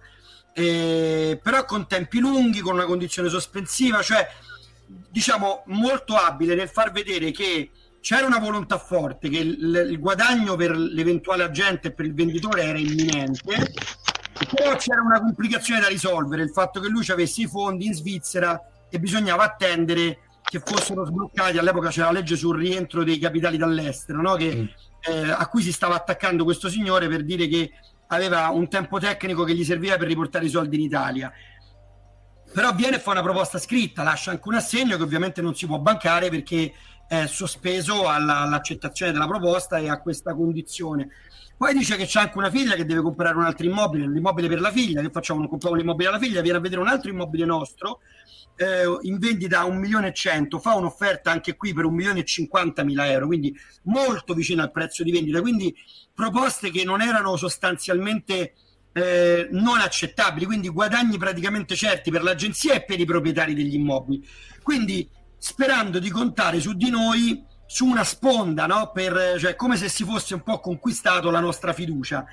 Eh, mentre, come dire, eh, durava però questa condizione di attesa eh, per il rientro di questi soldi giorno dopo giorno che noi avevamo queste proposte in mano con questi assegni, con questi clienti che ci chiedevano ma quando è che possiamo incassare queste, quando è che possiamo accettare queste proposte perché erano proposte molto interessanti.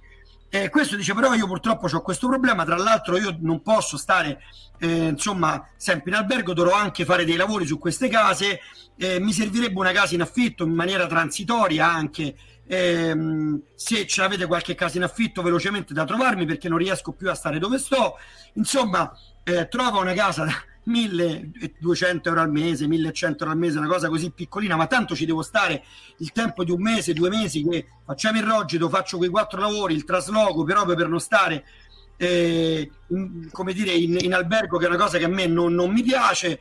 Eh, quindi eh, ci avete una casa in affitto di questo tipo, guarda nel nostro pacchetto di immobili, trova una casa che gli va bene.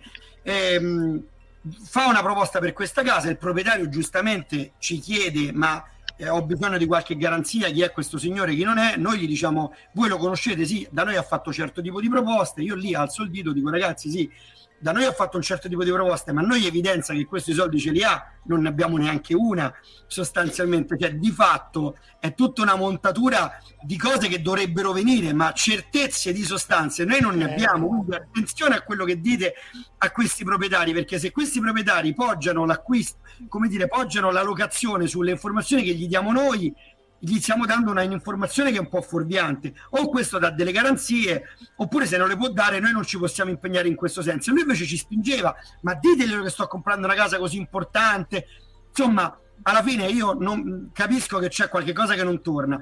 Mi faceva due o tre nomi delle, delle come dire di, di di cose che lui aveva fatto, che stava facendo, che mi avevano fatto pensare a un qualche collegamento con un notaio che aveva trattato quell'immobile lì. Chiamo questo notaio che è un mio amico e gli dico: Senti, ma tu per caso conosci questo tizio che fa nome e cognome? E lui mi dice: Dimmi dove stai e vengo con i carabinieri. Ah, ecco, ecco. Dico, scusa, e perché vieni con i carabinieri? Perché questo è un truffatore, non c'ha una lira, va in giro a raccontare che c'ha soldi a destra e a sinistra. A me mi ha fatto fare un sacco di misure che non mi ha mai pagato perché non c'ha soldi e poi si infila nelle case delle persone contando sul fatto che eh, qualcuno pensa che appunto c'ha soldi e poi non paga l'affitto e prima che lo buttano fuori passa un anno e lui nel frattempo si trova un'altra casa dove infilarsi dentro. Ah. Cioè l'assurdità è sostanzialmente sparare altissimo, giocare un ruolo, tra l'altro incredibile perché qui c'è mitomania dietro, nel senso c'è, c'è proprio la capacità di usare un lessico, eh, una certa sicurezza nel dire certe cose, nel raccontare di frequentare certi ambienti che sono lontani da loro, che veramente è seducente, che veramente è credibile. Eh, per poi cosa? Per poi andare a vivere in una casa da 1000 euro perché non c'hai quei soldi per potertela permettere. Cioè, io la trovo una cosa assurda e devo dire che purtroppo tanti ci capitano, siamo stati fortunati in quella situazione da accorgercene prima e da non farci cascare insomma quel cliente poverino. Ma cioè, perché, perché comunque diciamo la figura del truffatore è interessante, no? Perché è un po' tipo la mandragata, cioè questo che immagino che si presenta tutto vestito in una certa maniera, con tutta... non è banale, cioè non è... io non sai che è in grado sì, di però ci sono dei tra... Marco, ci sono dei tratti però che tu li sgami, perché alcuni di questi per esempio hanno una ricchezza demodé, decaduta, cioè questo per esempio aveva una ricchezza decaduta, aveva un cappotto un po' lì di qualità, si capiva che era un cappotto di una persona che aveva avuto agio nel, percor- nel, nel corso della vita, ma sai di questi che tipo il Conte Mascetti, capito che ti vuol dire? Però il Conte Mascetti, come dire, portava i vestiti con una certa classe, no? Ok, questo no, cioè questo era proprio decaduto con i pantaloni che, come dire, più lunghi, che il risvolto se n'era un po' perso, cioè questi piccoli dettagli all'occhio di chi voleva guardare li trovava, capito? Li trovava. Interessante. Qui citano Anna Sorokin, ma qui stiamo altri. No, qui siamo ad altri livelli. Anna Sorokin era molto più simile a quella di prima, la truffatrice di prima. Cioè, io quando ho visto quel film di, di film di Anna Sorkin, di Anna è Sorkin, lei, è lei. è lei, cioè, nel senso, veramente l'inquietudine di vedere la strumentalizzazione delle persone che ci avvicino. Cioè, lì il fidanzato era stato strumentalizzato come gli amici di Anna Sorokin. Cioè, lì quando ho visto quel film ho provato un grossissimo disagio perché mi sono ritrovato esattamente in quella situazione lì dove c'hai da una parte una fascinazione fortissima ma dall'altra un senso di disagio eh, contemporaneo che mh, non ti fa tornare le cose quindi comunque è questa seconda tipologia. Ehm, la, la, la, la, tipologia di questo ultimo truffatore qui è molto più simile alla mandragata ecco appunto a quella, a quella tipologia di truffatori lì insomma non ad Anna Sorkin cioè lì siamo lontani eh, avevo pure Elisabeth Holmes perché poi tra l'altro vabbè, dovremmo fare una puntata a pa- mi sa che dobbiamo rinvitare per la puntata truffatori e lo sapevo. Marco Rinesi truffatore. Ci abbiamo messo un anno a fare questa puntata, Marco, e adesso fai Ma da poco io ti facevo la corte, perché appunto queste storie sono pazzesche. Cioè, perché tra l'altro, appunto, perché c'è, c'è da dire questo. Comunque, nell'immaginario collettivo, la, l'agenzia immobiliare non gode di fama. Mm. Cioè, non, non, puoi farci una fiction in cui l'eroe è, è dell'agenzia immobiliare, se non fai il cattivo in, in una fiction, no? quindi perché dice non fare niente, eccetera, eccetera. In realtà, come dici tu, come poi mi raccontavi tante volte, c'è tutto un lavoro appunto di, di, di, che non è banale. In molti casi non c'è, però in molti casi c'è effettivamente eh, di, tutelare, di capire. Quindi questo è interessante perché comunque, tra l'altro, poi vi mette a contatto con, con, con tutta un'umanità che altri lavori magari non incontrano, insomma, il fisico solamente non lo incontra. Eh, quindi questo, questo, pure è molto, è molto affascinante. Non, tra l'altro poi adesso, essendo tu a capo del franchising, anzi no, questa te la faccio dopo la domanda, perché dello spingitore di spingitore di cavalieri, tanto preparati, vediamo Verusca che altro c'ha nelle case horror. Allora, non passiamo un attimo al povero Omar che abbiamo abbandonato. Eh, Omar, Omar, non di, yeah. di, qualcosa di horror, Omar. Di, un, oh. no, eh, il kaiju infestato. No, mi vengono in mente due, due, cioè due, uno solo praticamente, che è quello che se volete era è un esempio di più, più che horror, un thriller italiano che è La casa delle finestre che ridono. Eh, infatti. Che me che è il classico film che di solito passavano sempre eh, sulle emittenti private la sera dopo le 11 e mezza, non so per quale motivo, perché tanto poi pre- di pupi avati interessante, non si può proprio considerare un horror nel senso stretto perché io lo considero più un thriller, comunque ai tempi fece veramente passare delle notti insonni, secondo me anche perché ha un pathos che è una cosa incredibile. Beh, Mentre invece... Sì. Invece? No, Beh, era, però... fatto, fatto No, dicevo, no, il, tema è case inf- il tema è case infestate, non horror, quindi co- o mm. comunque case di paura, come ha detto Marco, quindi direi che la casa delle finestre che ridono rientra pienamente nell'idea di case di paura. Tra l'altro la vera casa delle finestre che ridono che esisteva veramente è stata abbattuta nel Rovigotto da poco praticamente, mi pare che sia 5-6 anni fa l'hanno, l'hanno, abbattuta. Mentre invece l'altra che è sempre legata ad una, ad una casa, anche se non è eh, praticamente, e tra l'altro è tratto da una storia vera, è The Entity praticamente, che era quel film che tra l'altro hanno fatto, anche, hanno fatto anche dei remake, hanno fatto anche una miniserie che io però mi riferisco a quello originale per la regia di Sidney Fury, la, che parlava praticamente di questa eh, donna praticamente che a un certo punto ha queste sorta di eh, chiamiamola relazione in un certo senso se di relazione si può parlare con questa entità e che tra l'altro poi viene anche studiata dai, da, degli studiosi della UCLA della University of California e tra l'altro si basa anche su una storia vera perché è la storia di eh, Doris Bider praticamente che è proprio è basato su questa storia qui eh, anche, la, anche, quello è abbastanza inquiet- inquietante, soprattutto poi se si riesce a recuperare la vera storia di Doris Bidia. Ci sono, se trovate magari su YouTube, anche un paio di podcast che ai tempi ne avevano parlato, non ultimo quello ottimo di, di Lucarelli di Giallo praticamente, che veramente che lui lì parla del caso vero della Doris Bider, non de- del film, che però è abbastanza inquietante la cosa. Allora, qui nei, nei commenti, allora, Flora Stagliano stima le agenzie immobiliari in generale. Eh, il, il, binomio astronavi e fantasmi, beh, c'è quello là, eh, Event Horizon, ci sono tante cose. Eh, ma qui, qui stiamo smaroniamo, quella come si si termina. puntata. Esatto. dice che, che, che, gotico padano è la definizione della casa delle finestre che ridono, e che, che è un po' come il deserto del Sahara, secondo lui, cioè gotico e padano e sono sinonimi. e però dice Giugiu Giarlo non è un eroe, ma uno dei protagonisti di Modern Family è un realtor. Sì, però, gli, però gli fanno fare la parte del demente. Non so se tu l'hai visto mai, Marco. Certo che l'ho visto, tra l'altro, tra l'altro eh, nella quarta stagione c'è praticamente il passaggio di consegne che lui fa, Phil Dunphy, fa al, praticamente al figlioccio che diventa a sua volta agente immobiliare e lui gli dà la giacca d'oro e gli dice questo è il segno del potere e lui dice ti senti all'altezza di questa giacca ecco quella giacca è stato il segno distintivo del franchising che io rappresento per tanti anni per cui quando l'ho visto ma, ma, ma come dire per noi è come dire un un classico Modern Family da questo punto di vista, assolutamente sì. Allora, lo spingitore di Comunque, Cavalieri. Scusate un attimo, comunque mi comunicano dalla regia esterna, che voi non vedete, c'è dall'altra parte del, del video, che eh, la casa delle finestre che ridono è ambientata in provincia di Ferrara. Eh, è un horror padano, ma io volevo fare no, da... No, è, un, è più che altro zona di Tadia, non vorrei fare... Ah. Un...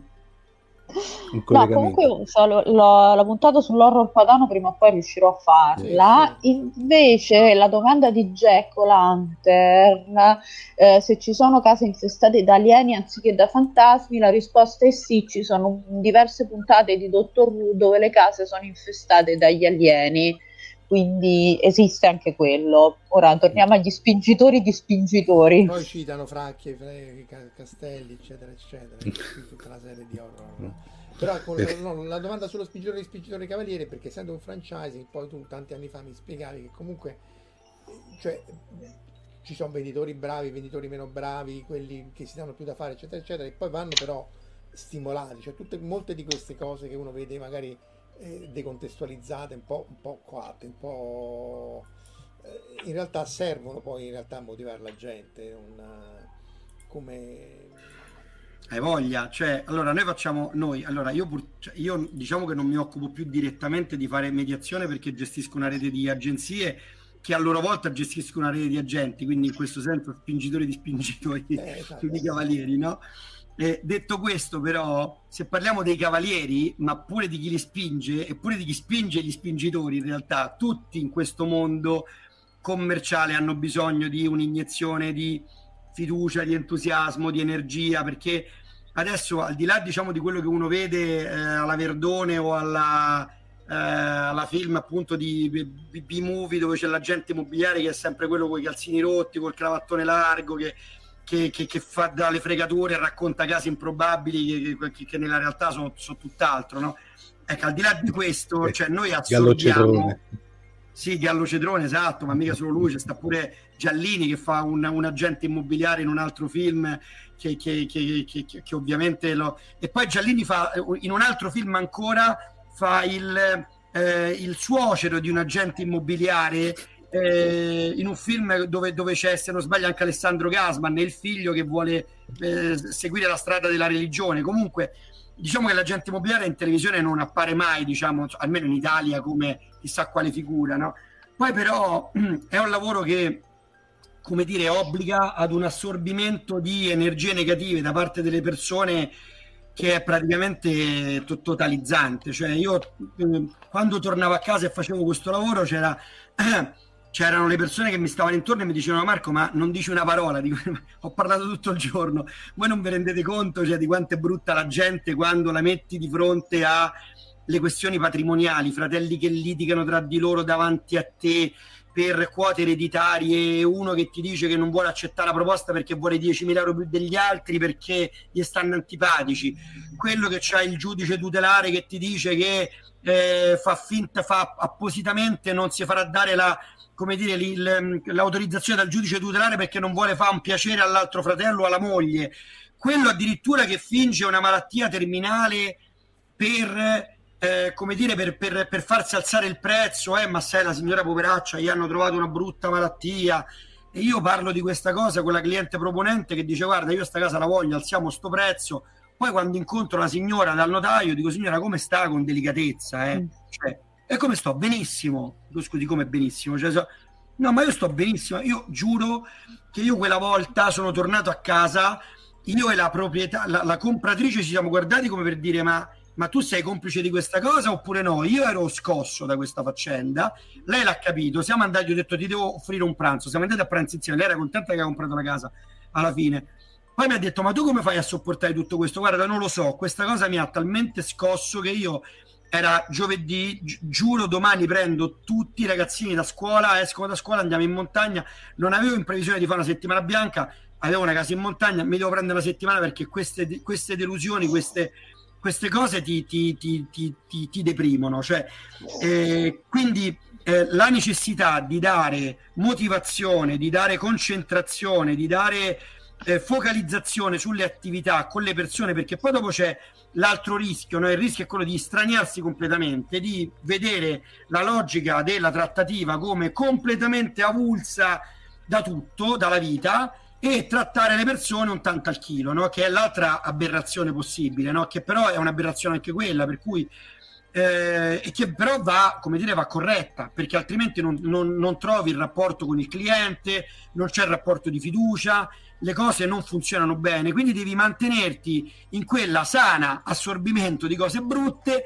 che non deve essere troppo cose brutte per, per, per, starci male, ma non devono essere troppo poche per risultare, come dire, lontano dal cliente. Quindi è un lavoro che effettivamente ti assorbe e ti mette in difficoltà. Tra l'altro non c'è orari, perché ti chiamano i clienti a qualunque orario del giorno e della notte, perché per loro è la cosa più importante della vita e se loro non dormono la notte si sentono autorizzati a mandarti un messaggio alle 3 del mattino. O oh, ci ho pensato, accetto. Ok, a te ti suona magari il telefono che te lo sei dimenticato acceso senza togliere la suoneria e ti prende un colpo senza contare sul fatto che per noi è la quotidianità. Cioè noi avere a che fare con queste situazioni è tutti i giorni. E però noi siamo tirati per la giacca tutti i giorni da questa gente che pensa che lo stiamo tirati una volta sola quando gli tocca a loro no? quindi è oggettivamente un lavoro usurante da un punto di vista psicologico che richiede lo spingitore e lo spingitore ha bisogno a sua volta di uno spingitore che, come dire, che, che mantenga questo tipo di ordine. Quindi in questo senso siamo tutti controllori e controllati. Eh, diciamo su, sulle nostre performance altrimenti non riusciremo a fare questo tipo di lavoro eh, quindi insomma nella mia naività dico vabbè ma se tu sei venditore sei già stimolato appunto dalla percentuale, invece appunto in realtà serve no, un qualcosa che no. Cioè, allora, ci stanno quelli che sono stimolati dalla percentuale, sì, ehm, ma principalmente quelli che sono stimolati solo dalla percentuale sono quelli che eh, stanno nella zona diciamo dell'essere un po' asettico nei confronti del cliente, cioè non entrano in empatia, per cui quelli sono i commercialoni, quelli proprio cosiddetti amanti del controllo, no? quelli che nelle nostre categorie li mettiamo in, quella, in quel quadrante, che hanno bisogno di avere un po' un freno, che hanno bisogno di avere invece eh, una maggiore necessità di relazionarsi col cliente, perché altrimenti, come dire, overperformano e di solito fanno degli anni molto buoni a degli anni in cui possono andare in crisi di prestazione anche velocemente, quindi quelli hanno bisogno di un'altra tipologia di controllo, no, cioè aspetta, di evitare... Per, perché, eh, avanza, salutiamo Alessandro Sciacqua, ma comunque perché vanno, se, se overperformano, perché poi vanno in crisi di... di, di... Eh, perché, perché, perché overperformare diciamo che poi ti fa perdere lucidità, perché, non, perché per fare trattative e sostenere questo, questo peso emotivo devi essere lucido. Mm. Ehm, tieni ritmi che sono oggettivamente proprio perché overperformi e, e, e, ami metterti sotto stress che ad un certo punto ti fanno strappare, cioè tu non, non, non li reggi no. più e quindi ti prendi delle pause. Questo lavoro è un lavoro che se ti prendi delle pause perdi proprio l'avviamento del lavoro perché gli incarichi che c'hai in piedi scadono e non li hai venduti. Incarichi nuovi non ne prendi, per cui tu hai due mesi di buco, ma in realtà ti portano quattro mesi di fatturato che non ti funzionano, cioè i due mesi attuali e più i due mesi successivi. Quindi questa gente che quando va eh, come dire, in, in, overload, poi dopo, come dire, deve ripartire e non è semplicissimo ripartire, per cui è molto meglio cercare di eh, raffreddare la temperatura, farli performare un po' meno, ma dargli un po' più di costanza, per cui queste persone vanno un po', come dire, tenute, quelle che sono animate esclusivamente dall'aspetto, come dire, economico del, de, della faccenda, che non è mai, come dire, un, un um, un bel segnale quando c'è un, un agente che è motivato solo da quello, perché se toglie l'aspetto umano, insomma, ritorniamo al discorso dell'horror, cioè eh, che creiamo mostri, no? che non è quello che noi vogliamo. Però questo è interessante perché ovviamente è tutto un contesto differente, mentre il dottore, il medico in qualche maniera deve essere distaccato dal paziente, anche perché lì è una situazione drammatica, la casa è un dramma di tipo diverso. Invece tu dici c'è, c'è bisogno di empatia, c'è bisogno dell'aspetto umano, cioè bisogna essere in qualche maniera più coinvolti, questo stai dicendo. Eh... Sì, perché, perché, le persone vanno accompagnate, cioè mentre il medico di fatto, adesso non è il mio campo, no? però posso immaginare che poi ti fa il chirurgo, cioè sì, deve rassicurare la persona, ma poi dopo lui deve operare, cioè in sala operatore entra lui fondamentalmente, no? E quindi il paziente dorme, quindi è lui che, fa, che, che, che opera sostanzialmente con o senza l'assenso del paziente, che è stato ovviamente precedente all'operazione, ma poi dopo l'azione la compie lui, no? Qua per arrivare ad un risultato eh, bisogna accompagnarlo il cliente, perché se il cliente non è consenziente, non è, eh, non è sereno, non è sicuro, non è confidente, eh, resta fermo, resta bloccato, si ritrae, fa scelte sbagliate, quindi noi non possiamo perdere il contatto col cliente, cioè, senza que- cioè noi non possiamo operare in assenza dell'intervento del cliente come fa un medico. I soldi sono i suoi, tra l'altro. Eh, ma neanche i soldi sono i suoi, non è, noi non è che abbiamo come dire un, un, contratto di blind trust, cioè gestisci il patrimonio eh. indipendentemente dalla mia volontà, cioè hai un incarico irrevocabile. Cioè i nostri incarichi sono tutti, tra virgolette, eh, atti a procurare un compratore o un venditore, il quale poi dopo compratore o venditore deve comunque essere accettato in ultima istanza dal proponente o dal venditore. Quindi comunque non c'è un'azione irreversibile che noi possiamo compiere anche indipendentemente dalla volontà del cliente. Quindi il cliente va comunque sempre sostenuto e questo sostegno richiede una vicinanza, cioè non può essere un sostegno, come dire, eh, asettico, freddo, perché non, non, non funziona così. Mm. Marco, fra i, vari, fra i vari franchise c'è cooperazione oppure non vi, come dire, vi no, no c'è, c'è, c'è, cooperazione, c'è cooperazione.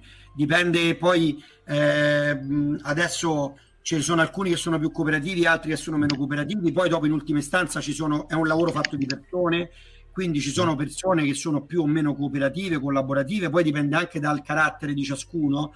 Io sono per la cooperazione, sono per la collaborazione sempre, nel senso che noi dobbiamo fare un lavoro che ci dobbiamo far ricordare dei clienti, dobbiamo fare il, dire, il loro interesse. Ora non voglio risultare troppo ecumenico, cioè troppo, eh, come dire, cerchio bottista. Cioè, oggettivamente dobbiamo, come dire, fare gli interessi dei clienti che ci chiamano. Se perdiamo di vista questa cosa qua, ci estinguiamo come, come, come figura professionale. Quindi, se non lo facciamo e visto che il cliente ci chiede la massima esposizione possibile alla cooperazione, secondo me bisogna dargliela. Poi c'è qualcuno che si ostina ancora a eh, a non volerla proporre la cooperazione ne pagherà le conseguenze. Purtroppo la paghiamo anche un po' tutti quanti come categoria professionale. C'è una sensibilizzazione sempre più, eh, diciamo, in questa direzione, diciamo, della cooperazione. Quindi diciamo che sono, sono sereno sul fatto che sempre di più ci sarà cooperazione. stai sereno, hashtag stai sereno, non è finita. Stai sereno, esatto. Stai sereno. Vero, qualche altro horror? Allora, su horror e agenti immobiliari in realtà ne ho due, nel senso... Allora, due. ragazzi belli... No. Allora, c'è, sì, eh, di, di, storie praticamente. Uno è un racconto presente i ragazzi belli due uomini, eccolo qua, oh. di, di Sanjay Miller di Zona 42, che tra l'altro è anche uno dei libri che è stato il nostro libro del mese per uh, Fantascientificast. Ancora, ancora adesso, fino alla settimana prossima. Esatto, quindi eh, lo è ancora, il viaggio nel tempo, vedi? e ehm, dove praticamente è ambientato questo racconto dopo il crollo del mercato immobiliare americano e uh, l'idea è che esistano praticamente queste case che sono state abbandonate che vengono possedute da spiriti. E uh, tra l'altro è interessante perché sono spiriti uh, che provengono da, da, varie culture quindi comunque ciascuno con la propria specificità ma la cosa interessante è che esistono delle agenzie immobiliari che si occupano di mandare eh, delle persone che devono mantenere gli spiriti tranquilli quindi il lavoro della protagonista è passare di, di, casa in casa a, a, portare offerte votive ai vari spiriti che uh, possiedono queste case, diciamo, mm, che, esatto, che infestano queste case. Quindi ogni spirito poi ha i suoi gusti, ogni spirito ha delle necessità specifiche e quindi lei si fa questo giretto e porta ogni spirito quello di cui ha, ha bisogno. Ed è interessante perché alla fine appunto c'è un'idea di queste agenzie immobiliari che si occupano proprio di uh, gestire uno staff che è volto a placare gli spiriti prima che facciano danni e invece un'altra compravendita di case da incubo, che è scontatissima, però effettivamente non, non ci si pensa mai, è Dracula. Dracula parte come una compravendita di casa da incubo. Perché cioè, lui che... castello, quel che voleva. No. Eh, sì, perché Jonathan Harker deve praticamente raggiungere appunto il castello del conte Vlad che è interessato a comprare una proprietà a Londra e da lì parte tutto, eh, tutto Dracula. Ah, cioè, cioè Dracula, Dracula alla fine gli, gli, serviva solo una casa, tutto questo casino eh, Dracula alla fine parte tutto con il conte Vlad deve comprare una casa a Londra ed è effettivamente la, la, compravendita di case da incubo più famosa della storia, se vogliamo, come, come, esperienza. Cioè, o meglio, da incubo non tanto la casa quanto la compravendita. In effetti potrebbe essere considerata la bestia nera di tutti gli agenti immobiliari. Beh, c'è, c'è, c'è Dracula come... Oddio, immagino che... Eh, eh tu di bestie nere ne hai viste abbastanza, ma insomma, Dracula come, come, come venditore... Non è male non è, non esatto. non è malaccio. Allora, qui, qui, qui, citano Larry Crown, Ghostbusters ovviamente, ma quello già il Surreal Estate, questo non mi manca completamente. Ok. Ma è seria questo... o è horror? Cioè è surreale nel senso che è surreale gli eventi, ma sono veri. La casa dei nostri sogni con Cary Grant, questo mi sembra già un po' più eh, datato eh, bisogna vedere su real estate se si riferisce al fatto che sono eh, eventi reali ma surreali nella loro follia, tipo questi che raccontava Marco, oppure eh, surreale nel senso che poi non è reale. Eh, quindi case oro l'abbiamo fatti, truffatori l'abbiamo fatti, che altro c'è che, che di, di, particolare in tutti questi eventi? Perché ne avrai viste centinaia, voglio dire. Qua, siamo già un'ora e mezzo, di solito dopo un'ora e mezzo chiudiamo, quindi se c'è qualche aneddoto folle. No, al volo non me ne viene in mente un altro, sinceramente. Eh, io, trovo, io trovo sinceramente che gli aspetti, mi ripeto, ma credo che gli aspetti eh, de, de, che gli uomini mostrano nelle compravendite sono più horror delle case stesse. Ecco, questa è la cosa che per me è come dire più significativa. Cioè, io ho sentito con attenzione tutta quella serie di, di, di film horror però devo dire che, come dire, la, mm, la, la deriva che prendono persone normali, persone normalissime, quando sono toccate nel vivo dei propri interessi personali e quando entrano in gioco anche questioni di relazione o di patrimonio magari familiare, eh, emergono tensioni e aspetti eh, del carattere del, de, dell'uomo in generale che mh, mm, mi fanno veramente dubitare della bontà del, Eh, loro- delle persone. Cioè, vabbè, Quella, quella è veramente la parte horror, secondo me, altro che la casa o l'accumulatore seriale di turno che entri dentro Ah, quella no, casa. ecco, sì, sì, no, no, di- dici qualche accumulatore seriale, che io per quelli c'ho una risonanza particolare. Dai, di- case, No, da io accumulatori seriali. fortunatamente, fortunatamente ho avuto poco a che fare con accumulatori seriali perché li ho sempre. Io allora io ho una, io avrei una, una curiosità praticamente pornografica di vendere o di entrare in una di quelle case che dà sulla tangenziale, no? Cioè una Ah, di quella quelle lì tipo quelle- che citavano, quella che Esatto. di Fantozzi. Io avrei tanto voluto andare a vedere quella casa lì e purtroppo non, non l'ho mai potuta vedere. Eh, non, non quella, ma una di quelle case lì, perché a me mi hanno sempre molto inquietato per l'aspetto della luce. Una cosa che mi, che mi turbava, che mi turba tanto, è stata quando mi sono occupato di dover gestire eh, immobili soggetti a eh, diciamo pignoramenti e a prossime vendite all'asta.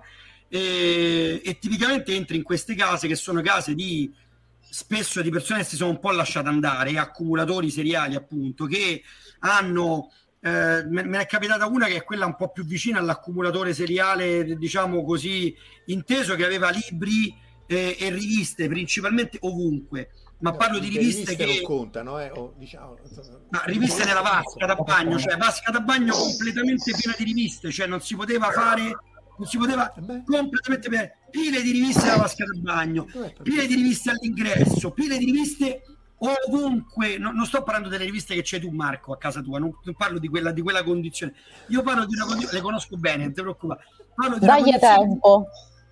Parlo, di condizioni, parlo di pile di riviste che ti cadono addosso mentre tu passi, devi rimetterle in ordine, ma con una continuità tale per cui è una- un gesto praticamente quotidiano, addirittura sul letto. Cioè, questa gente toglie le riviste dal letto per metterle per terra, poi dorme, si sveglia, rimette le riviste sul letto perché sennò non può mettere i piedi per terra.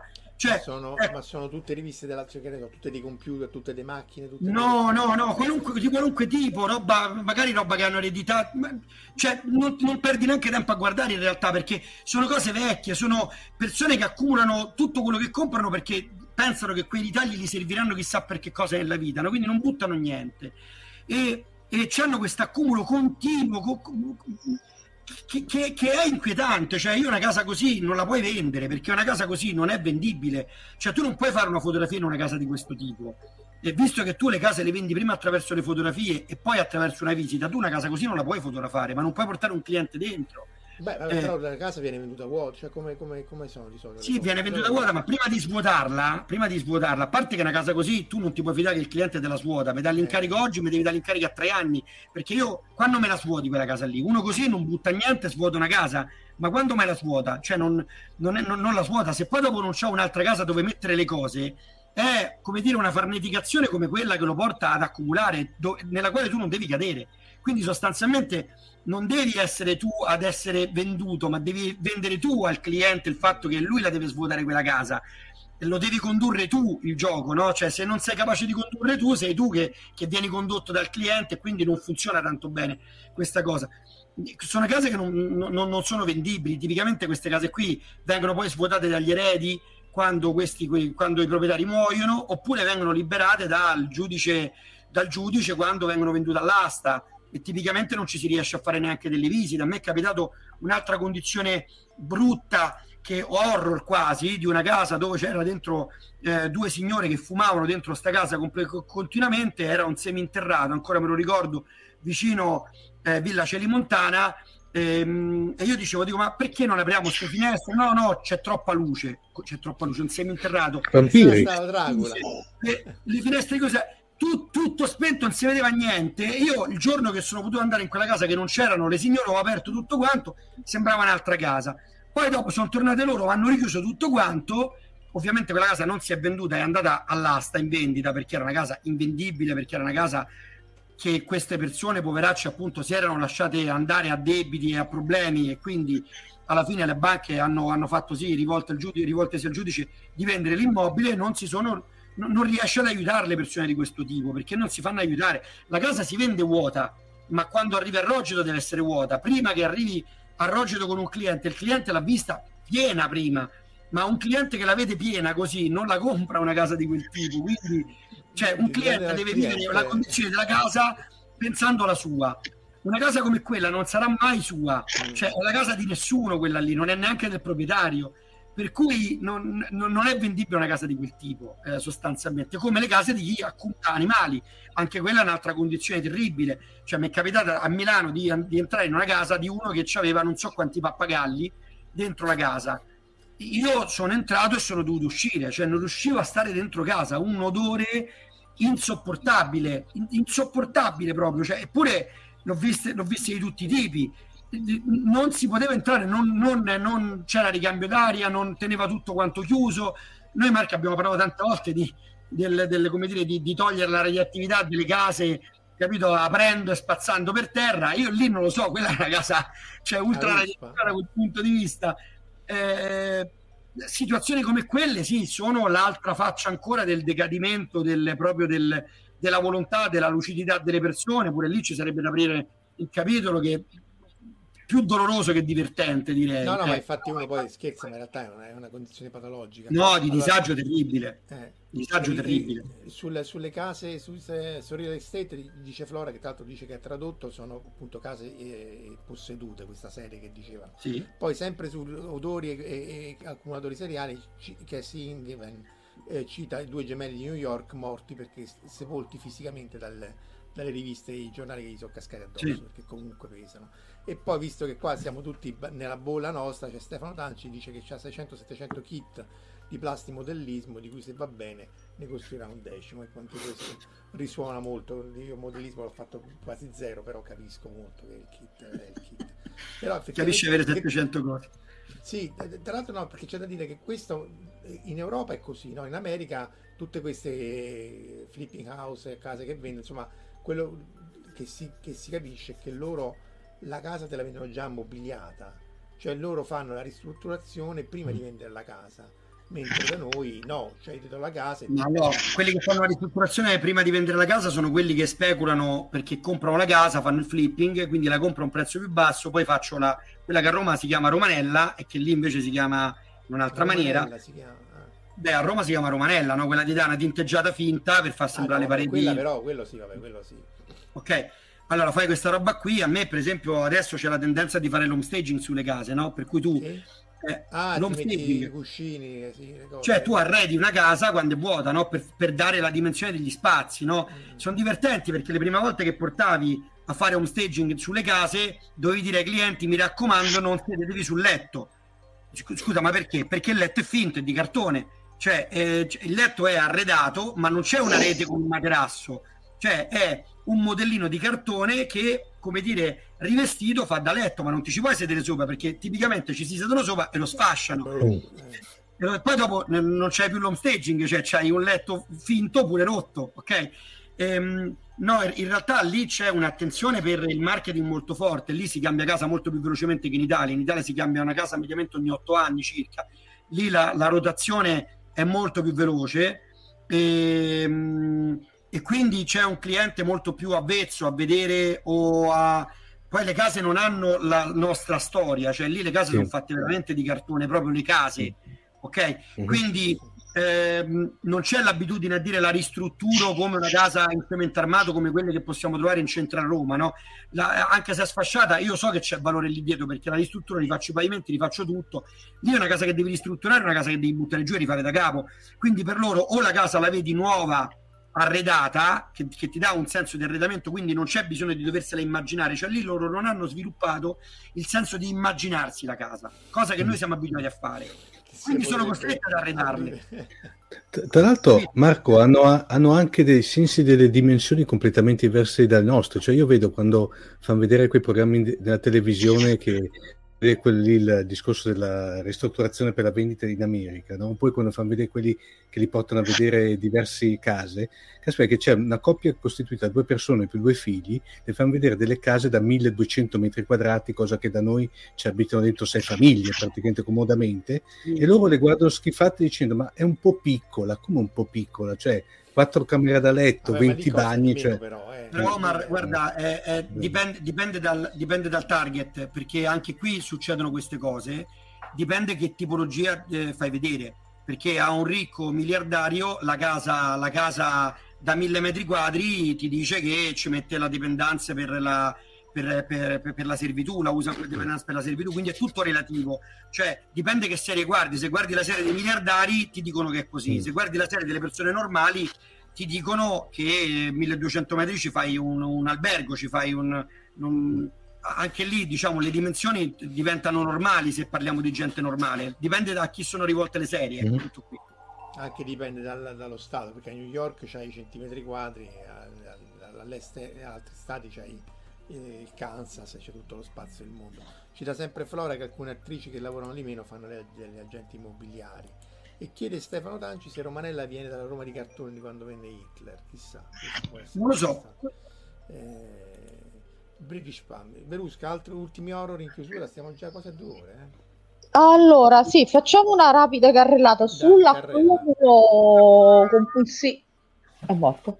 Allora, sull'accumulo compulsivo di animali, effettivamente c'è una storia horror uh, brutta a Roma di un'accumulatrice seriale di gatti, che tra l'altro è in zona Re di Roma, che eh. ogni tot viene sgomberata perché appunto accumula gatti da persone che uh, glieli danno fiduciosamente, poi chiaramente questi animali muoiono perché appunto finiscono veramente sepolti dalle, dal, quello che c'è in caso comunque perché appunto li, li, maltratta per cui effettivamente questo è un problema serio.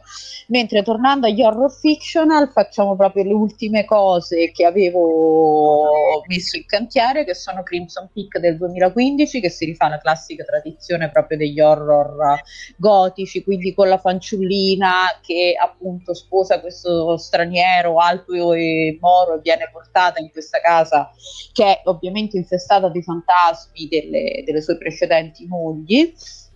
Anche interessante una storia del 1983 di Susan Hill che si rifà sempre alla tradizione gotica e da cui è stato tratto un film del 2012 con Daniel Radcliffe, cioè con Harry Potter, che si chiama The Woman in Black eh, e appunto è questo castello dove appare questo fantasma appunto di questa donna scura che viene considerata, cioè vestita di nero, che viene considerata appunto un presagio di morte. Devo dire che il film è piccolo, fatto con pochi mezzi, però veramente, veramente grazioso e veramente uh, gotico. Io lo consiglio se riuscite a recuperarlo, vale la pena.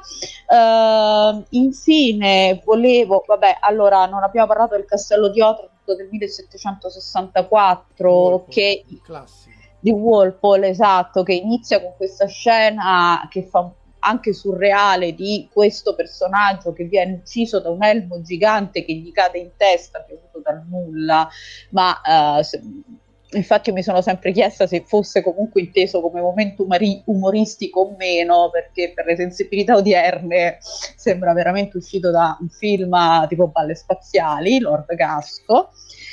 E um, infine, per riprendere al volo una domanda che era stata fatta prima sulle porte murate, case con le porte murate che non vanno aperte uh, e che danno appunto quindi su altre dimensioni, uh, Coraline il film a ah, cartoni sì, animati. carino, dove la bambina stop vede una porta.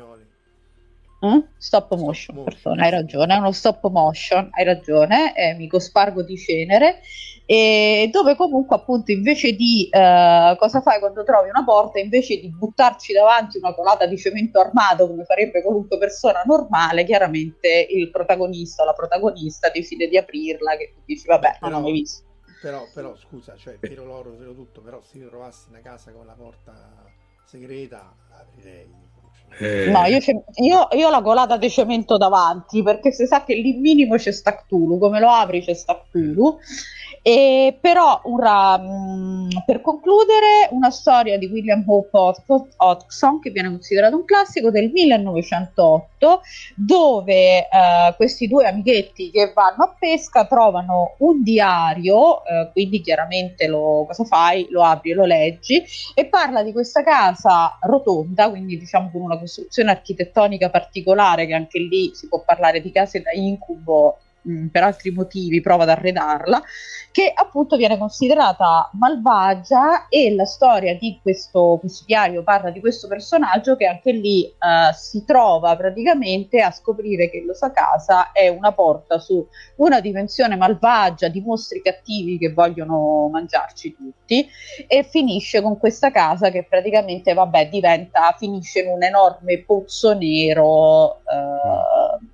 diciamo una specie di baratro uh, fine ok allora, qui citano Hollywood Homicide di Harrison Ford, un mhm. poliziotto che fa anche per arrotondare l'agente immobiliare. E vabbè, poi citano ovviamente a posto il Ministero del Tempo, sì, questo tra l'altro probabilmente copiato volutamente o no dai lavori di Franco Fabriani, che è stato anche lui ospite nostro più volte e poi eh, Tiera Erde dice eh, Loca Bionda Oro perché nella casa occupata con, eh, voleva, aprire, voleva aprirla però boh, poi eh, ci stiamo.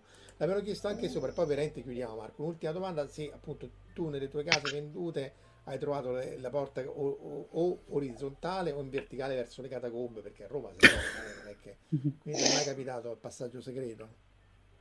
No il passaggio segreto alle catacombe non mi è mai capitato mi è capitato una casa a Piazza di Spagna che aveva cinque ingressi, che era la famosa casa, la, ter- la, la, la famosa terza Camera del Parlamento, tanto citata nei, nei, libri di Bruno Vespa, che aveva diversi ingressi e che consentiva attraverso questi ingressi da Piazza di Spagna, da Rampa Mignanelli, dalla, scala, da, dalla scalinata di Trinità dei Monti, praticamente di far entrare nella stessa casa gente che del Partito Comunista dell'epoca, della democrazia cristiana dell'epoca per, farli, per, per farli passare insomma, delle serate e lì si diceva che nascevano gli accordi bipartisan di quegli anni, insomma queste erano un po' le uscite e le entrate segrete, ma non davano diciamo sulle catacombe, davano su parti di Roma che non erano presidiate, così uno entrava dentro e non sapeva dove andava sostanzialmente, non c'era il sospetto che andasse proprio lì.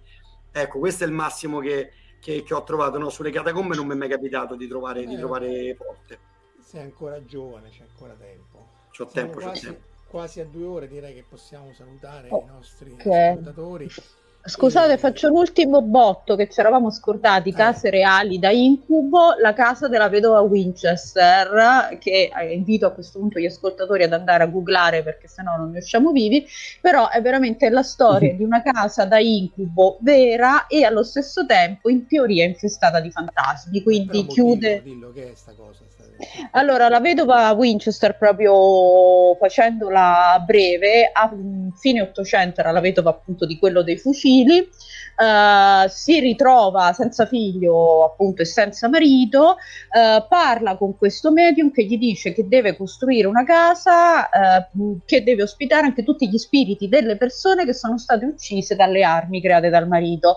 Quindi comincia a costruire questa casa da incubo che è una specie di sagrata famiglia, cioè un lavoro infinito dove lei continua ad aggiungere parti su parti su parti, quindi porte che danno sul nulla, stanze praticamente senza fine finestre nel tentativo appunto di ospitare tutti questi fantasmi che la uh, perseguitavano.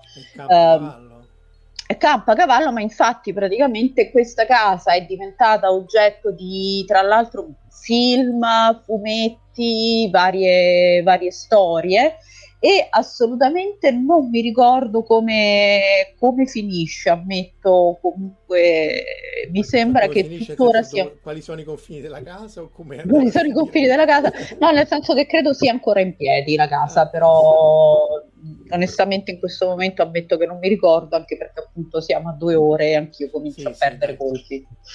Perdiamo colpi, ringraziamo Marco, dobbiamo tornare con un altro puntatone sui truffatori secondo me. Eh perché comunque è sempre è stato, ero sicuro che sarebbe funzionata questa cosa delle case di paura vere e, e presunte. Ringraziamo tutti e ci ritroviamo il prossimo fine settimana alle 22.30. Ciao. Ciao. Ciao. Avete ascoltato Fantascientificast, podcast di fantascienza e cronache dalla galassia. Da un'idea di Paolo Bianchi e Omar Serafini con il contributo cibernetico del Cylon Prof Massimo De Santo. Potete seguirci ed interagire con noi sul nostro sito fantascientificast.com sul profilo Instagram Fantascientificast, sul canale Telegram Fantascientificast e sulla nostra community Telegram t.me slash fsc community. Se siete particolarmente timidi potete utilizzare la vecchia, cara e affidabile posta elettronica scrivendoci all'indirizzo redazione chiocciolafantascientificast.com. Tutte le puntate sono disponibili sul nostro sito e su tutti i principali servizi di streaming on demand. Se volete sostenere il nostro progetto offrendoci una birra rumulana o un gotto esplosivo pangalattico, troverete tutte le informazioni e modalità nell'apposita sezione del nostro sito. Il podcast ha carattere esclusivamente ricreativo e divulgativo. Non ha alcun scopo di lucro e viene diffuso gratuitamente. Fantascientificast è una produzione amatoriale. Non si intende infrangere alcun copyright, i cui diritti appartengono ai rispettivi detentori. Autorizzazione SIAE 5612I 5359. Nessun byte e nessun tribolo sono stati maltrattati durante la produzione di questo podcast. Val 9000 e l'equipaggio di Fantascientificast vi augurano lunga vita e prosperità e vi danno appuntamento al prossimo episodio lungo la rotta di Kessel. E ricordate, la fantascienza finge di guardare dentro il futuro, ma in realtà guarda il riflesso della verità che è davanti a noi.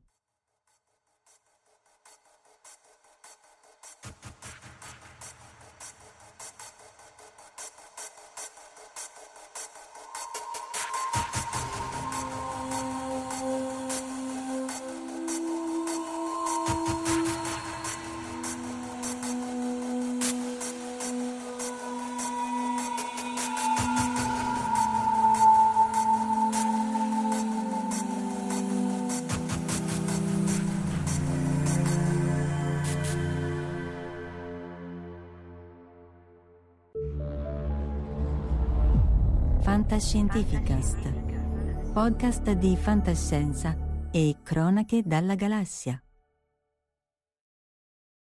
Save big on brunch for mom, all in the Kroger app. Get half gallons of delicious Kroger milk for 129 each, then get flavorful Tyson natural boneless chicken breasts for 249 a pound, all with your card and a digital coupon. Shop these deals at your local Kroger today or tap the screen now to download the Kroger app to save big today. Kroger, fresh for everyone. Prices and product availability subject to change. Restrictions apply. See site for details.